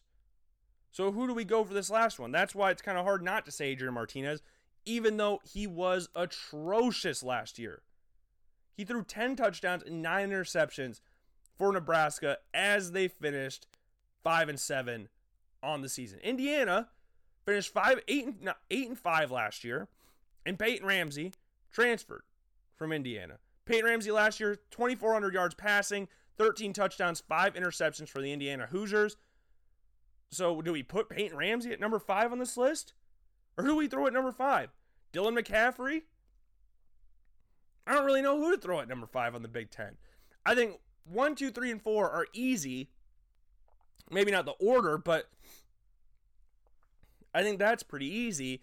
But the rest of it, it's just, I don't know. Maybe we could throw Spencer Petras in there. Expectations are pretty high. I think off talent, though, Adrian Martinez has to be mentioned up there, but I might just throw Peyton Ramsey at number five. There's not a lot of great quarterbacks in the Big Ten outside, or not, maybe not, I shouldn't say that. Maybe just inexperienced quarterbacks. There's a lot of inexperienced quarterbacks in the Big Ten outside of the top four. So that's where it gets kind of hard of saying who's the number five quarterback in the Big Ten. So we're not even going to list the number five quarterback because I don't really. I struggled with this last night, and I still can't think of who it could be. So we got Justin Fields, Tanner Morgan, Sean Clifford, and Jack Coan as the top four. Five is up to your interpretation, whoever you think is the fifth best quarterback in the Big Ten. It's hard to rank people that haven't played yet over people that have played. So that's why, like, you want to think of Peyton Ramsey up there, but Spencer Petras could be up there, Dylan McCaffrey.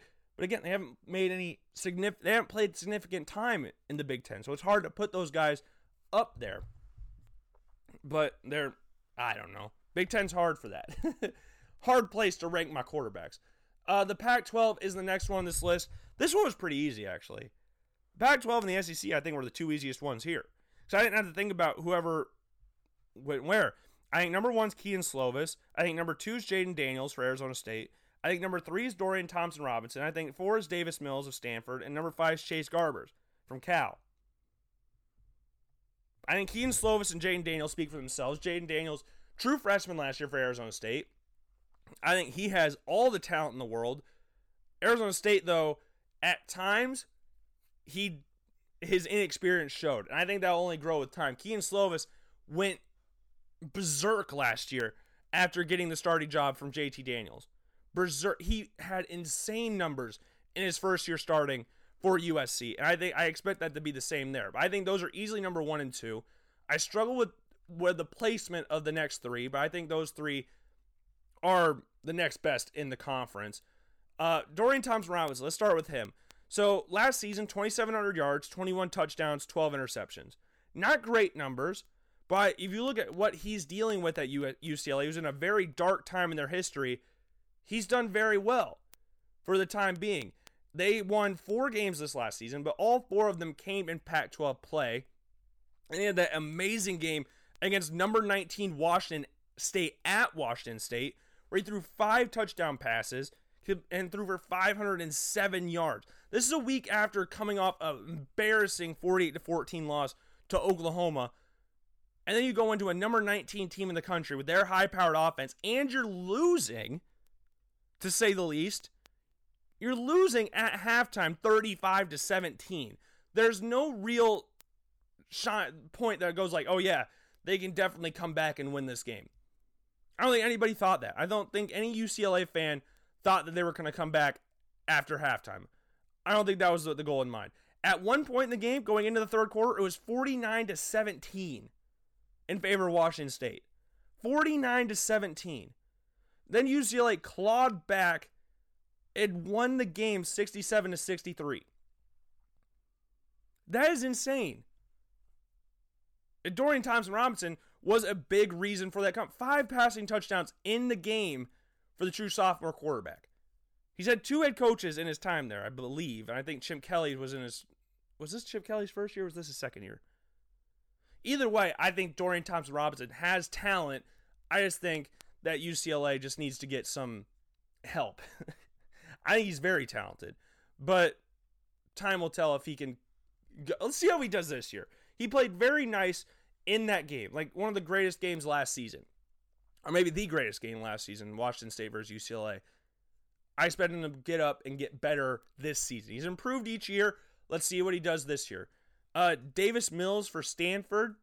Uh, according to Davis Mills, he is the best quarterback in what recruiting class this? 2017 recruiting class. Let's read some of the quarterbacks on this list. So Hunter Johnson went to Clemson, went to Northwestern, failed pretty much. Okay, you're better than him. I'll give you that. Then you keep scrolling down on the ESPN top 100 list. Then you have Tua Tagovailoa, fifth overall pick in the draft, national champion, Heisman finalist his last two years of college. Are you better than him? No. Kellen Mond of Texas A&M. Are you better than him? Uh, no. And it's crazy to think about this.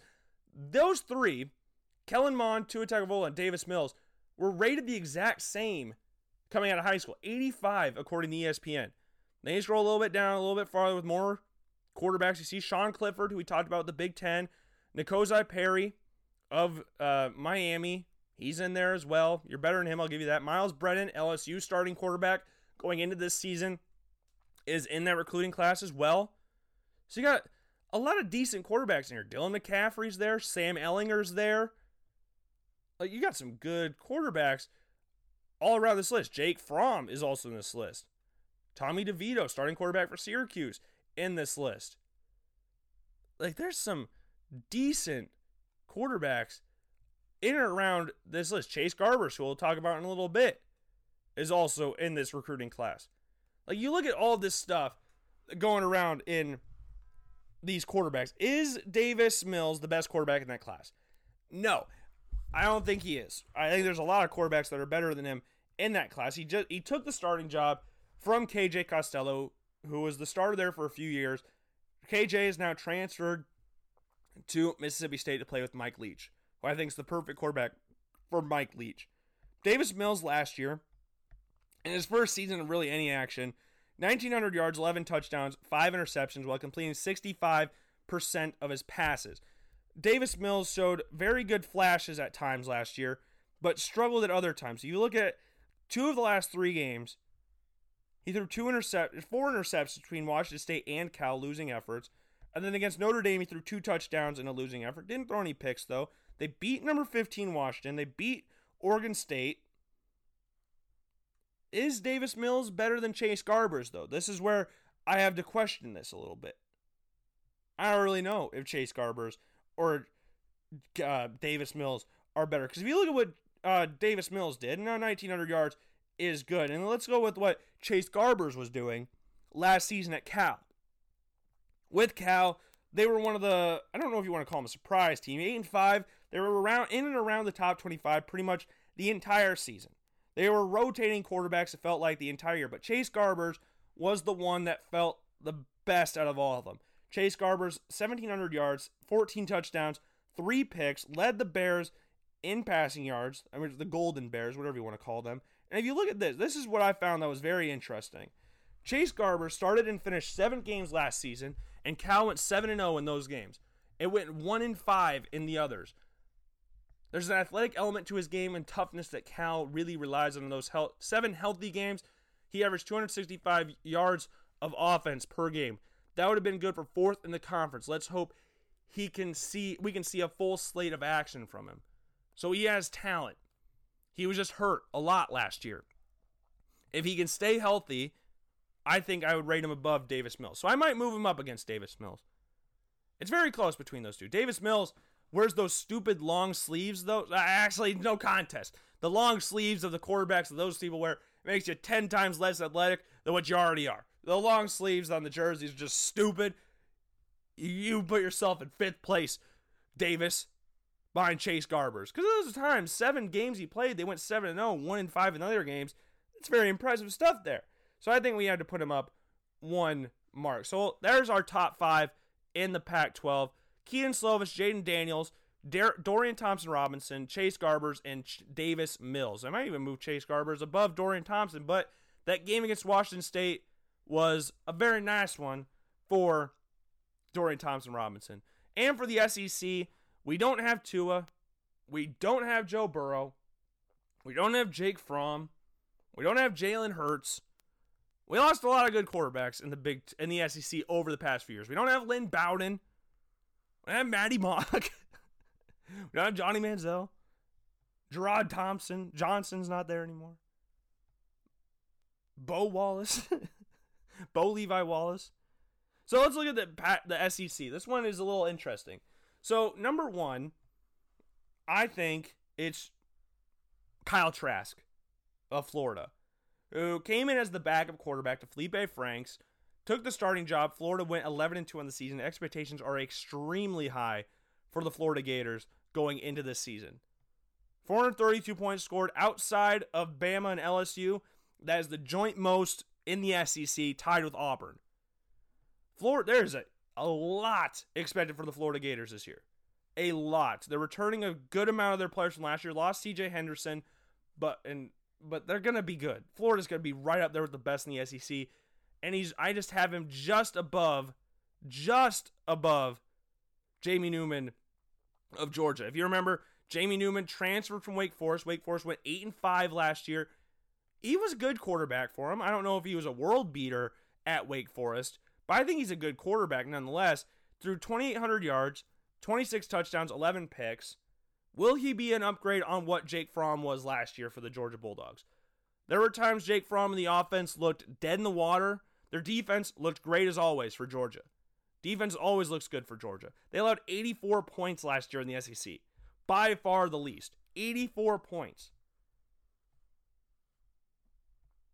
And Jamie Newman on offense, they could, should expect them to improve on those numbers. They got some good quarterbacks coming into Georgia. You got Jamie Newman, JT Daniels there, and they got a couple really good freshmen and high school quarterbacks coming in as well. But I have him just behind Kyle Trask. Because if you look at the stat, I, I would take Trask over Jamie Newman for the college quarterback there. Now we get a little bit of a of tougher waters here. Number three, I'm gonna go with Auburn's Bo Nix. I think Bo Nix is a very, very talented quarterback. Still very young. Didn't complete a high percentage of his passes last year, but threw 2,500 yards, 16 touchdowns, six interceptions. And Auburn had a decent season last year. He's a lifelong Auburn fan, and he's played. He played well at times last season. Now, in the last part of the season, in his last five games, he threw four touchdowns, one in each of the last five games, minus the one against Ole Miss. But the game against Oregon at the start of the season, where he mounted the comeback, he didn't complete a high percent of his passes. There completed 42% of his passes, but I think that'll improve in time. I think he'll improve as the years go on. And I think that's why I have him at number three. I'm betting on his potential, more on more or less on the stuff that he did as a whole last year. Because I think the number four quarterback on this list would be a feel a little bit of hard done by by the fact that he is ranked below a guy that completed 57% of his passes, and that is Kellen Mond of Texas A&M. Mond threw 2,800 yards last year, uh, 20 touchdowns, nine picks, rushed for 500 yards, eight rushing touchdowns there. So you might want to say you rotate those two of Kellen Mond going to number three, Bo Nix at number four. I think it's interchangeable. I'm very much going with Bo Nix's potential on this one because I think his potential is insane. But if we're just talking about skill level right now and what they did last year and what they've done in college so far, I think you might have to take Kellen Mond over the young quarterback for Texas A&M. But it's a very, very close one. Now for fifth place, you have this last spot. So Lynn Bowden's gone. Uh, Bentley from South Carolina is gone. He's now the quarterback for Utah. So who do you rank as number five? Felipe Franks now transferred to Arkansas. Do you put him in the top five? KJ Costello transferred from uh, Stanford to Mississippi State. Will he be in the top five? You got all these questions around these guys. But for this number five spot, I did actually go with KJ Costello, the former Stanford Cardinal quarterback. I know he didn't have a great season last year and lost the starting job eventually to Davis Mills, but he has had some good times for Stanford. I think he's going to be a very nice quarterback for Mike Leach at Mississippi State. Look at his stats. His la- the season before last, he threw 29 touchdowns, 11 interceptions, completed 65% of his passes, had 3,500 passing yards.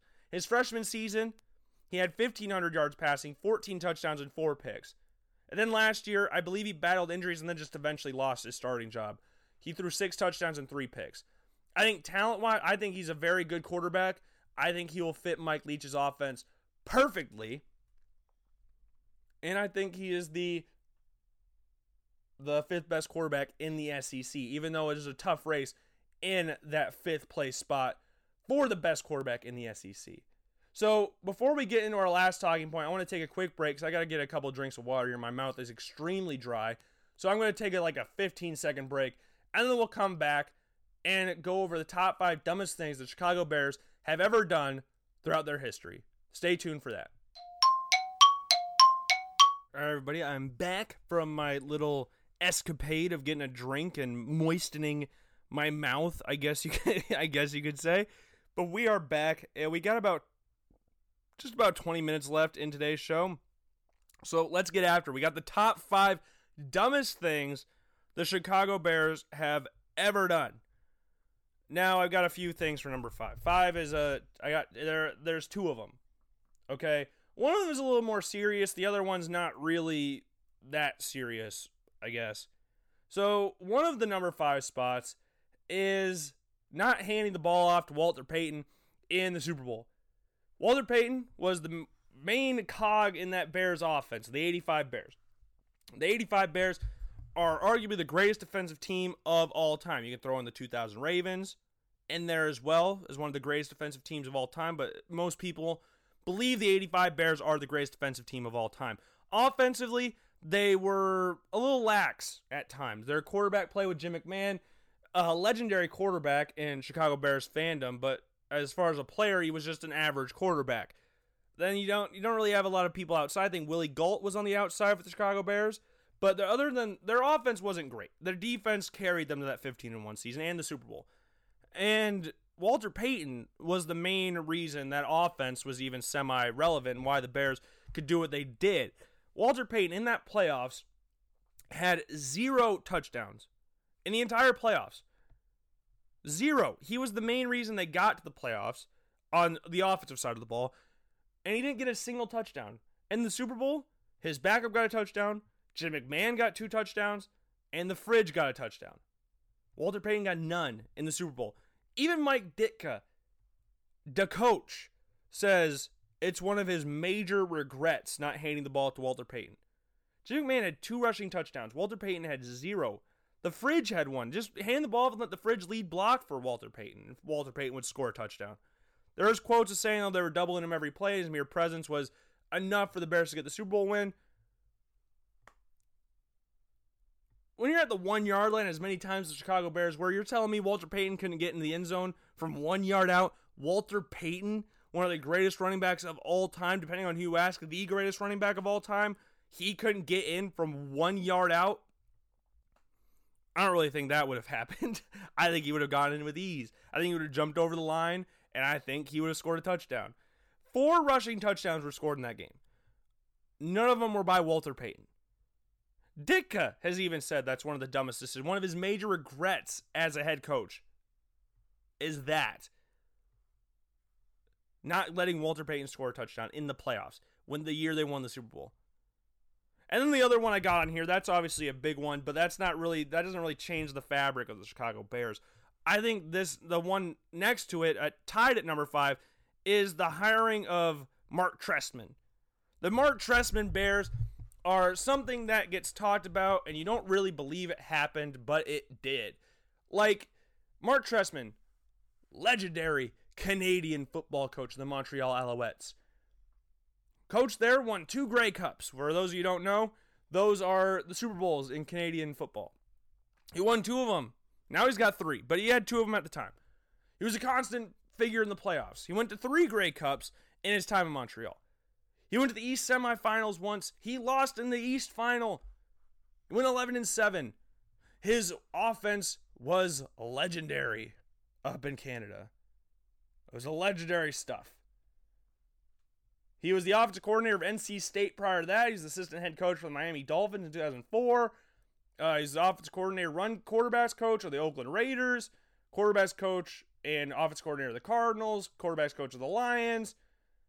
Like if you look at what what went on here in his time as these coaches, you look at the teams he's coached, bar the San Francisco 49ers for those. Uh, well, was that the year Steve Young won the Super Bowl? was that after? That was after Steve Young won the Super Bowl. So I don't even know about that point. But the Lions, not great for their quarterback, especially in the 90s. Arizona Cardinals, not known for their quarterbacks or high powered offense, especially in the 90s. The Raiders, okay, I'll give you that. Rich Gannon had a very nice season, won an MVP, went to a Super Bowl after Jon Gruden got traded to the Tampa Bay Buccaneers. The Miami Dolphins, as the assistant head coach in 04, weren't really doing a lot down there. And then yeah, then you're out of the NFL, going to the NC State, then you go to Montreal Alouettes, go four years there, win two, three Grey or two Grey Cups, go one, three Grey Cup finals. You're the coach, CFL Coach of the Year in 2009, and then you make the trip to the NFL to be a head coach. Maybe this is just me not knowing a lot, but when has hiring a CFL coach ever really worked out? Because the game doesn't necessarily translate to the NFL. Yes, it's football, but does it always translate? No. It's translated more in the later part or the earlier parts of the CFL with like Doug Flutie and Warren Moon balling out up there. But in recent history, moving up from the CFL to the NFL doesn't always work out. And Mark Trestman and that offense that the Bears had, yes, it was decent in the first year they had it. Bears went eight and eight, and then the next year they went five and eleven. Didn't qualify the playoffs. Came last in the NFC North. The GM, Phil Emery, was fired, and Mark Trestman was fired. Two seasons as the coach of the Chicago Bears.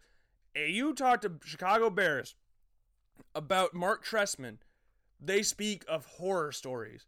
And then he came back after he was done in the NFL, went back to the Canadian Football League in 2017, won another Grey Cup, and then went 4 and 14 the next year, and then made his trip down to the Tampa Bay Vipers of the XFL and went 1 and 4 before the season got canceled. Mark Trestman and the Chicago Bears were one of the worst marriages in NFL history. It was not a good fit, and it just, I mean, they thought it would fit. He's an offensive genius. Bears had the fifth best offense in the league yardage wise in his first year as the head coach. Got blown out multiple times, had five game losing streak to end the season, his second year. Despite this, this is from Wikipedia. Despite this, Trestman spoke with confidence that he would be back as the Bears head coach the following following a 13 9 loss to the Minnesota Vikings. The very next sentence, Trestman and general manager Phil Emery were fired at the end of the season. The the whole thing of the Mark Trestman era in Chicago is scary, and no Bears fan wants to talk about it. He's like the the older version of Dirk Koetter. the Tampa Bay Buccaneers. Dirk Koetter was given a head coaching job. Did he deserve it? Probably not. But he got one. An offensive genius. And it just didn't work out. Now he's back as an offense coordinator. And Mark Trestman's not even doing anything anymore since the XFL uh, canceled and folded pretty much. So I think that's joint number five. I couldn't really decide between the two of them because one of them actually did put the Bears back a little bit. The other one's just like a a personal thing for one of the greatest players of NFL history. Uh, number four on this list. Now, this is going to be very quarterback heavy here on this list because the Bears, other than the Browns, I think are the most quarterback hungry franchise in NFL history. Maybe more so than the Browns because the Browns at least had Bernie Kosar for a little bit. And he and Otto Graham, like they have those two quarterbacks, legendary Browns figures. I know Otto Graham's Hall of Famer, Bernie Kosar got the Browns to two AFC championship games on the brink of a Super Bowl just couldn't get there. And the Bears, their greatest quarterback in their history is Jay Cutler. If we're talking about passing yards wise, Jay Cutler is the greatest quarterback in Chicago Bears history. Think about that for a little bit. Smoking Jay Cutler is the greatest quarterback in Bears in Bears recent history. So obviously you got Sid Luckman there as well, all the way back and however long ago you want to go. The 50s, 30s, 40s. Like it's a long time ago. Other than him, there hadn't been great Chicago Bears quarterbacks. Jay Cutler is the all-time leading passer in Chicago Bears history. That is crazy. That is absolutely insane that Jay Cutler is the all time leading passer in Bears history. Jay Cutler has all the talent in the world, but could have cared less at times. It just seemed like, oh, I don't want to be here anymore. So let's just go over the Jay Cutler experience in Chicago. And I'm not saying just Jay Cutler's entire existence in the Chicago Bears. That's not what I'm dissing on here something else. So Cutler got traded to the from the Broncos to the Bears for a pretty hefty thing, a pretty hefty fee. His first season in Chicago, he throws a league high and career high 26 interceptions in his first year in Chicago. So that's what it's not great. Not a lot of people are excited about that. You just moved heaven and earth to get this guy, and he throws 26 interceptions his first season. Now that's Jameis Winston numbers right there. Jameis Winston's balling. He's One of the best quarterbacks in NFL history. 27-26 was Jay Cutler's touchdown interception record that year. Jay Cutler vastly improved the season after, after 23 touchdowns, only 16 interceptions, went 10 and 5 on the season.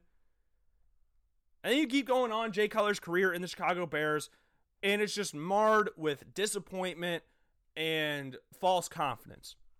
But the thing that really was bad was the contract they gave to Jay Cutler after the 2014 season or the 2013, which one was it? After the 2013 and 2014 season. He got a big contract after one of these two seasons. I got to find out which season it was though cuz I was it's hard to find out what season this would this is because I've always had a hard time going like, oh, it's after this. I think it's the 25th, the start of the 2014 season, January of 2014, I think it was. They signed Jay Cutler to this massive contract, massive so much, seven years, 126 million dollars, 54 million guaranteed. This is prior to the 2014 season. Cutler is coming off a season where he threw 19 touchdowns and 12 interceptions. That's the season he is coming off of. Okay? Let's put that in perspective. 19 touchdowns, 12 126 million dollar contract. For 54 million guaranteed. Would keep him there until he was 37 years old. The sixth highest paid player in the league, higher paid than Tom Brady, Peyton Manning, and division rival Aaron Rodgers. Jay Cutler. That season, the Bears finished 5 and 11. The Bears, after they gave Cutler that contract, finished 5 and 11, 6 and 10, and then Cutler only played 5 games last year in Chicago before they opted out of his contract. You sign him to a 7-year contract and sign him opt out after 2 years? Pretty much. That's how bad the contract was. Jay Cutler was just done in Chicago. Like I said, he just didn't care anymore, it felt like. They had no winning seasons. He didn't play great. It was just again marred in disappointment and overconfidence. You look back at 2012, they went what 11 and five, I think was their 10 and six. And They didn't qualify for the playoffs. Like the Bears, there's so many times where it's like, man, they are so close. They're gonna be back. The Bears are back. And then it's just shadowed with overconfidence and sadness. That's just what it is being a Bears fan. Spencer Feinberg is one of my best friends. Biggest Bears fan I know in my entire life. I have never met a bigger Bears fan. That kid hates the Bears as well. Bears fans have a very love hate relationship with their team. And Jay Cutler is a big reason for that. And the Bears did not help themselves by signing him to one of the biggest contracts in the NFL after not making the playoffs since 2010. I don't think that was very smart. Keeping him there until he's 37. Bears fans didn't want him there that long. They were like, okay, we need to try something different. Jay Cutler has grown with has gotten more popular after being out of the league than he ever was being in the league, which shows how much he was loved in the league. Because he hasn't done anything except be on Chris Cavallari's, uh, what do you want to call it, a reality show or whatever. But yeah, that contract is just so funny. Six highest paid in the league. Would keep him there until he's 37. They opted out after two and a half years, pretty much. Three years. That's crazy. Still had four years left on his contract. And then went to play with the Dolphins, and didn't do anything there because Adam Gase was their quarterback guru, Adam Gase.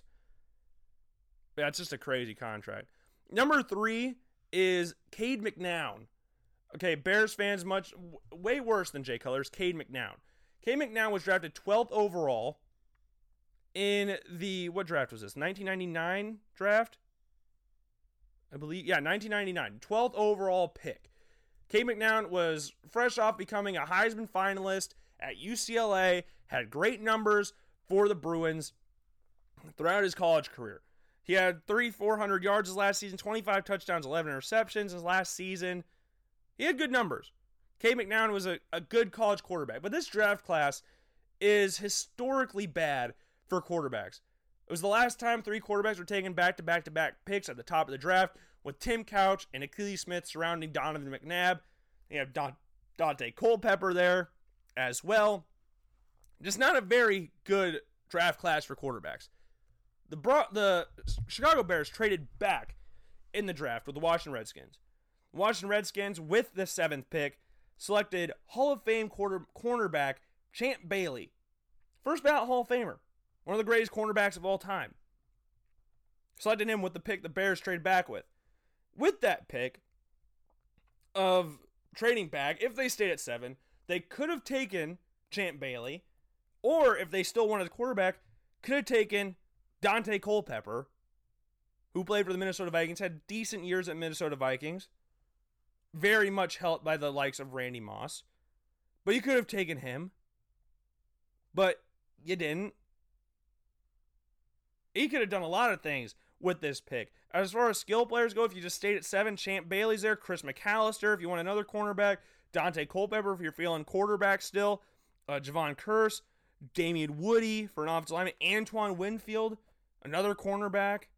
Like there's so many good players you are not so many, but there's a good amount of good players you could have taken instead of Cade McNown. And now we're sitting here talking about how he's one of the biggest busts in Chicago Bears history. Cade McNown alienated players. He blamed everybody else but himself. He never nailed down the starting job. Played started 15 games in two years in Chicago, threw 16 touchdowns, 19 interceptions, completed 54% of his passes in his two years in Chicago, and was traded for a seventh round draft pick in the 2001 preseason. He was drafted 12th overall in 99, and in 2001, he's getting traded for a seventh round draft pick. That is the definition of a bust. Definition of a bust. He did nothing in the NFL. Uh, didn't even do anything on the Dolphins, didn't do anything on the 49ers, even though he was there. He lasted the NFL four seasons. That's how bad Cade McNown was. He was a Heisman finalist, consensus All American, won the Johnny Unitas Award, Pop Warner Award, off Pac 10 uh, co offensive player of the year. He lasted four seasons in the NFL. Started 15 games total. Like, as we said earlier, the Bears are one of the most historically bad franchises when it comes to quarterbacks. One of the most quarterback deprived franchises in the league's history. So the fact that they drafted Cade McNown and he only lasted two years in Chicago shows it, it just bad. Terrible pick. Terrible quarterback. Traded back. Champ Bailey was right there. If you still want a quarterback, Daunte Culpepper was a better quarterback. Like it was just a terrible pick all the way around. Uh, no good came out of that one. Now these next two are more of recent history. Number two, this one's a whole fiasco, I guess you could, if you ask me. The handling of the double doink situation. This dominated headlines throughout the entire offseason. The Bears held multiple kicker tryouts for double doink. It was a missed field goal in the playoffs, Nagy. Get over it. You don't need to make this big spectacle about it, about how we need a kick, we need to find a kicker. We're putting all this pressure on these kickers and we're just like that just distracted everybody from whatever was going on. The handling of that whole situation was just stupid. It was just so dumb. And then you got Eddie Piñeiro came in, did good stuff, I guess, in his first year as the Chicago Bears kicker. But it was just made in this whole media spectacle that no one cared about, but we were just forced to hear about all the time. So you wouldn't shut up about it. It was always around, like, oh, double doink. What are the Bears going to do post double doink? Cody Parkey went on the Today Show. Uh, then you blasting him after that. Like the whole the whole situation in general is just like you can't put. Of course, double doink is one of the worst situations in Chicago Bears history, but the handling of it and the the presence and the aura around double doink was like, this is stupid why is this getting talked about as much? Eh, they missed a field goal. You know how many missed field goals have happened in the playoffs? Gary Anderson for the Vikings missed no field goals throughout the entire season and missed a chip shot. Nate Kaeding is the mo- one of the most accurate regular season kickers in NFL history. Missed three in a game against the Jets in the playoffs, where the Chargers lost by three. Scott Norwood missed a field goal wide right in the Super Bowl. Blair Walsh missed a 20 yard field goal to beat the Seahawks. He was cut and forgot about. This was constantly brought up about, oh, we need to find a kicker. Oh, we're having multiple kickers come in to try out. We're having open tryouts for kickers. Why is this talked about so much? Missed field goals happen all the freaking time. Big whoop, big freaking deal, Nagy, that you missed a field goal. Stop talking about it. I'm tired of hearing about it. You know how many missed field goals there have been in NFL history at more crucial points than that game in an NFC wildcard game? You know how many more field goals have been missed that have meant more to a season than that one? So much more. I mentioned some that were already very much more important than that one. But we had to hear about it every freaking week. That's why it's, it's hard to get beat or go past Cade McNown and dumbest decisions the Bears have ever made. But that one has to go up there. That's how bad that handling was. It is so annoying. It still gets talked about. And I'm like, stop talking about it. I'm tired of hearing about it. And the number one is a joint one. So you release Jay Cutler, you go out and sign Mike Glennon for $45 million from the Tampa Bay Buccaneers. I believe it's 45 million. Sign him. So now the Bears fans are like, look, we got our starting quarterback. So let's look at Mike Glennon and his career at for the Chicago Bears. And we brought this up a couple days ago about how they just randomly swide swiped him. I think it was Akiem Hicks came out and just said, "We signed Mike Glennon." Mike Glennon just chilling at his house, like, "What? What did I do? I didn't do anything." So Mike Glennon, prior to that time, before he got signed by the Chicago Bears, um, had decent numbers. His first year in Tampa, started 13 games, 2,600 yards, 19 touchdowns, nine picks. Next year, uh, 1,400 yards, uh, 10 touchdowns, six interceptions. Didn't really play in 2016, and then got signed to a big contract to go to the Chicago Bears. Like he was drafted in the third round. He came in, started right away for the Tampa Bay Buccaneers, had good success in college at NC State, and then gets signed for the Chicago Bears to a three-year, $45 million contract.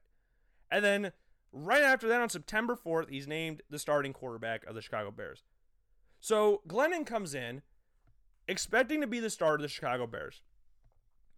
And then a month later, you go out and draft with the second pick North Carolina's Mitchell Trubisky. Confusion erupted from the Chicago Bears faith fans, faith, faithful fans, I guess. And it's been a disgruntled relationship between Trubisky and the Chicago Bears and the fans ever since he got drafted. He was at a, I think a, it was a Bulls or a Blackhawks game, and Trubisky stood up, said hello to the crowd, and he got booed. Some kid said that he wanted to be Mitchell Trubisky when he grew up, or he was Mitchell Trubisky for Halloween. The crowd booed him.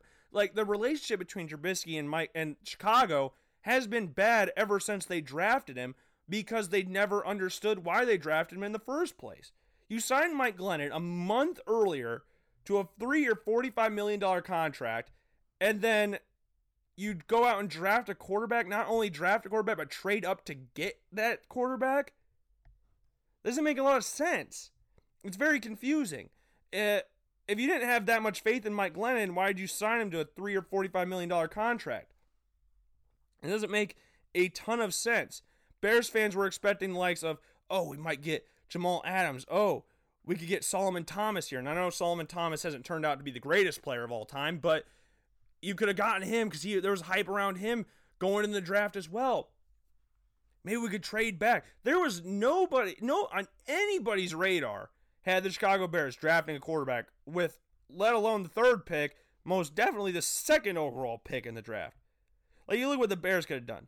Yeah, Jamal Adams there, who was who, the guy I thought the Bears would draft at number three. I thought the Bears would take him.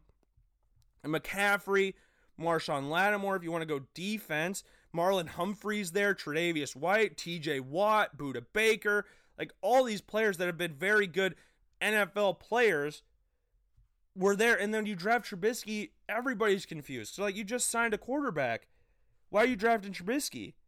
And then to couple on that with Trubisky getting drafted, in hindsight, where you look back and you could have had either Patrick Mahomes or Deshaun Watson, that is insane, really looking at it. So not only did you sign Mike Glennon to a three or $45 million contract and then draft a quarterback to eventually replace him because you didn't have that much faith in Mike Glennon, why did you sign him in the first place then? Then you go out and get a quarterback that everybody thought needed a little time to develop. He started one year in college. He needed time to develop. He was coming from a good offense, a pro style offense that would fit the NFL. So a lot of people are very high on Trubisky. But pretty much everybody said that this dude needs time to develop. He had one year of starting in college. One year. One year where he threw 3,700 yards, 30 touchdowns, six interceptions. And he completed 60, 68% of his passes. But the consensus was dude needs training. He needs to get eased into this. You look at the quarterbacks Mahomes had with Alex Smith, Deshaun Watson was probably the most ready to play day one, had Tom Savage and played right away, essentially. Tom Savage got hurt, Deshaun Watson came in, yada, yada, yada. The Chicago Bears, at this point, when I did my mock draft this year, I had Deshaun Watson as the best quarterback. I had Trubisky right behind him, though, which is stupid on my part for saying that now. But I did. I thought Patrick Mahomes needed time to develop in the league, much like Trubisky. I thought he made a lot of erratic throws, which he still does, but he completes a lot of them now because he's the best quarterback in the league. But I was shocked when the Bears took him number two. The Browns were the team I thought would take him, and they had the 12th pick. So I thought the Browns would be up there trying to take a quarterback. I don't have those mock drafts anymore, so I, I don't really know what I had there. There, but I had Myles Garrett going one, I had Solomon Thomas two, and then I had Jamal Adams going three.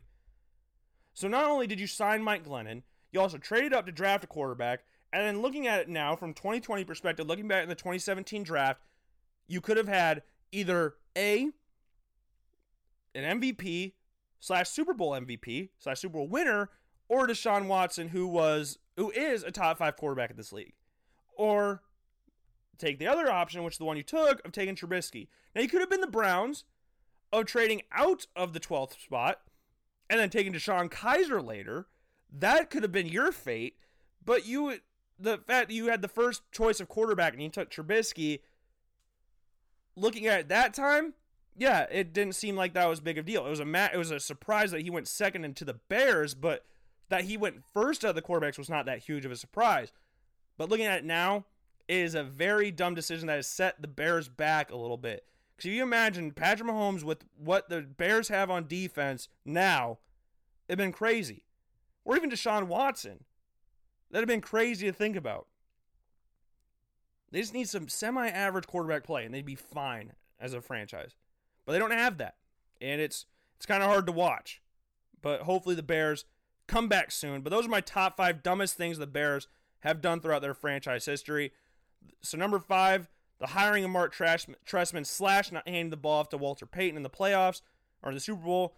Number four, Jay Cutler's monster contract. Number three, drafting Cade McNown, 12th overall.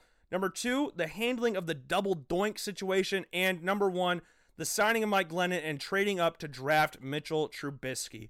So that's all I've got for you today on this Friday edition of the Logan Blackman Show. I've got to get ready for a wedding, and I will see you guys on Monday. Have a good day and peace.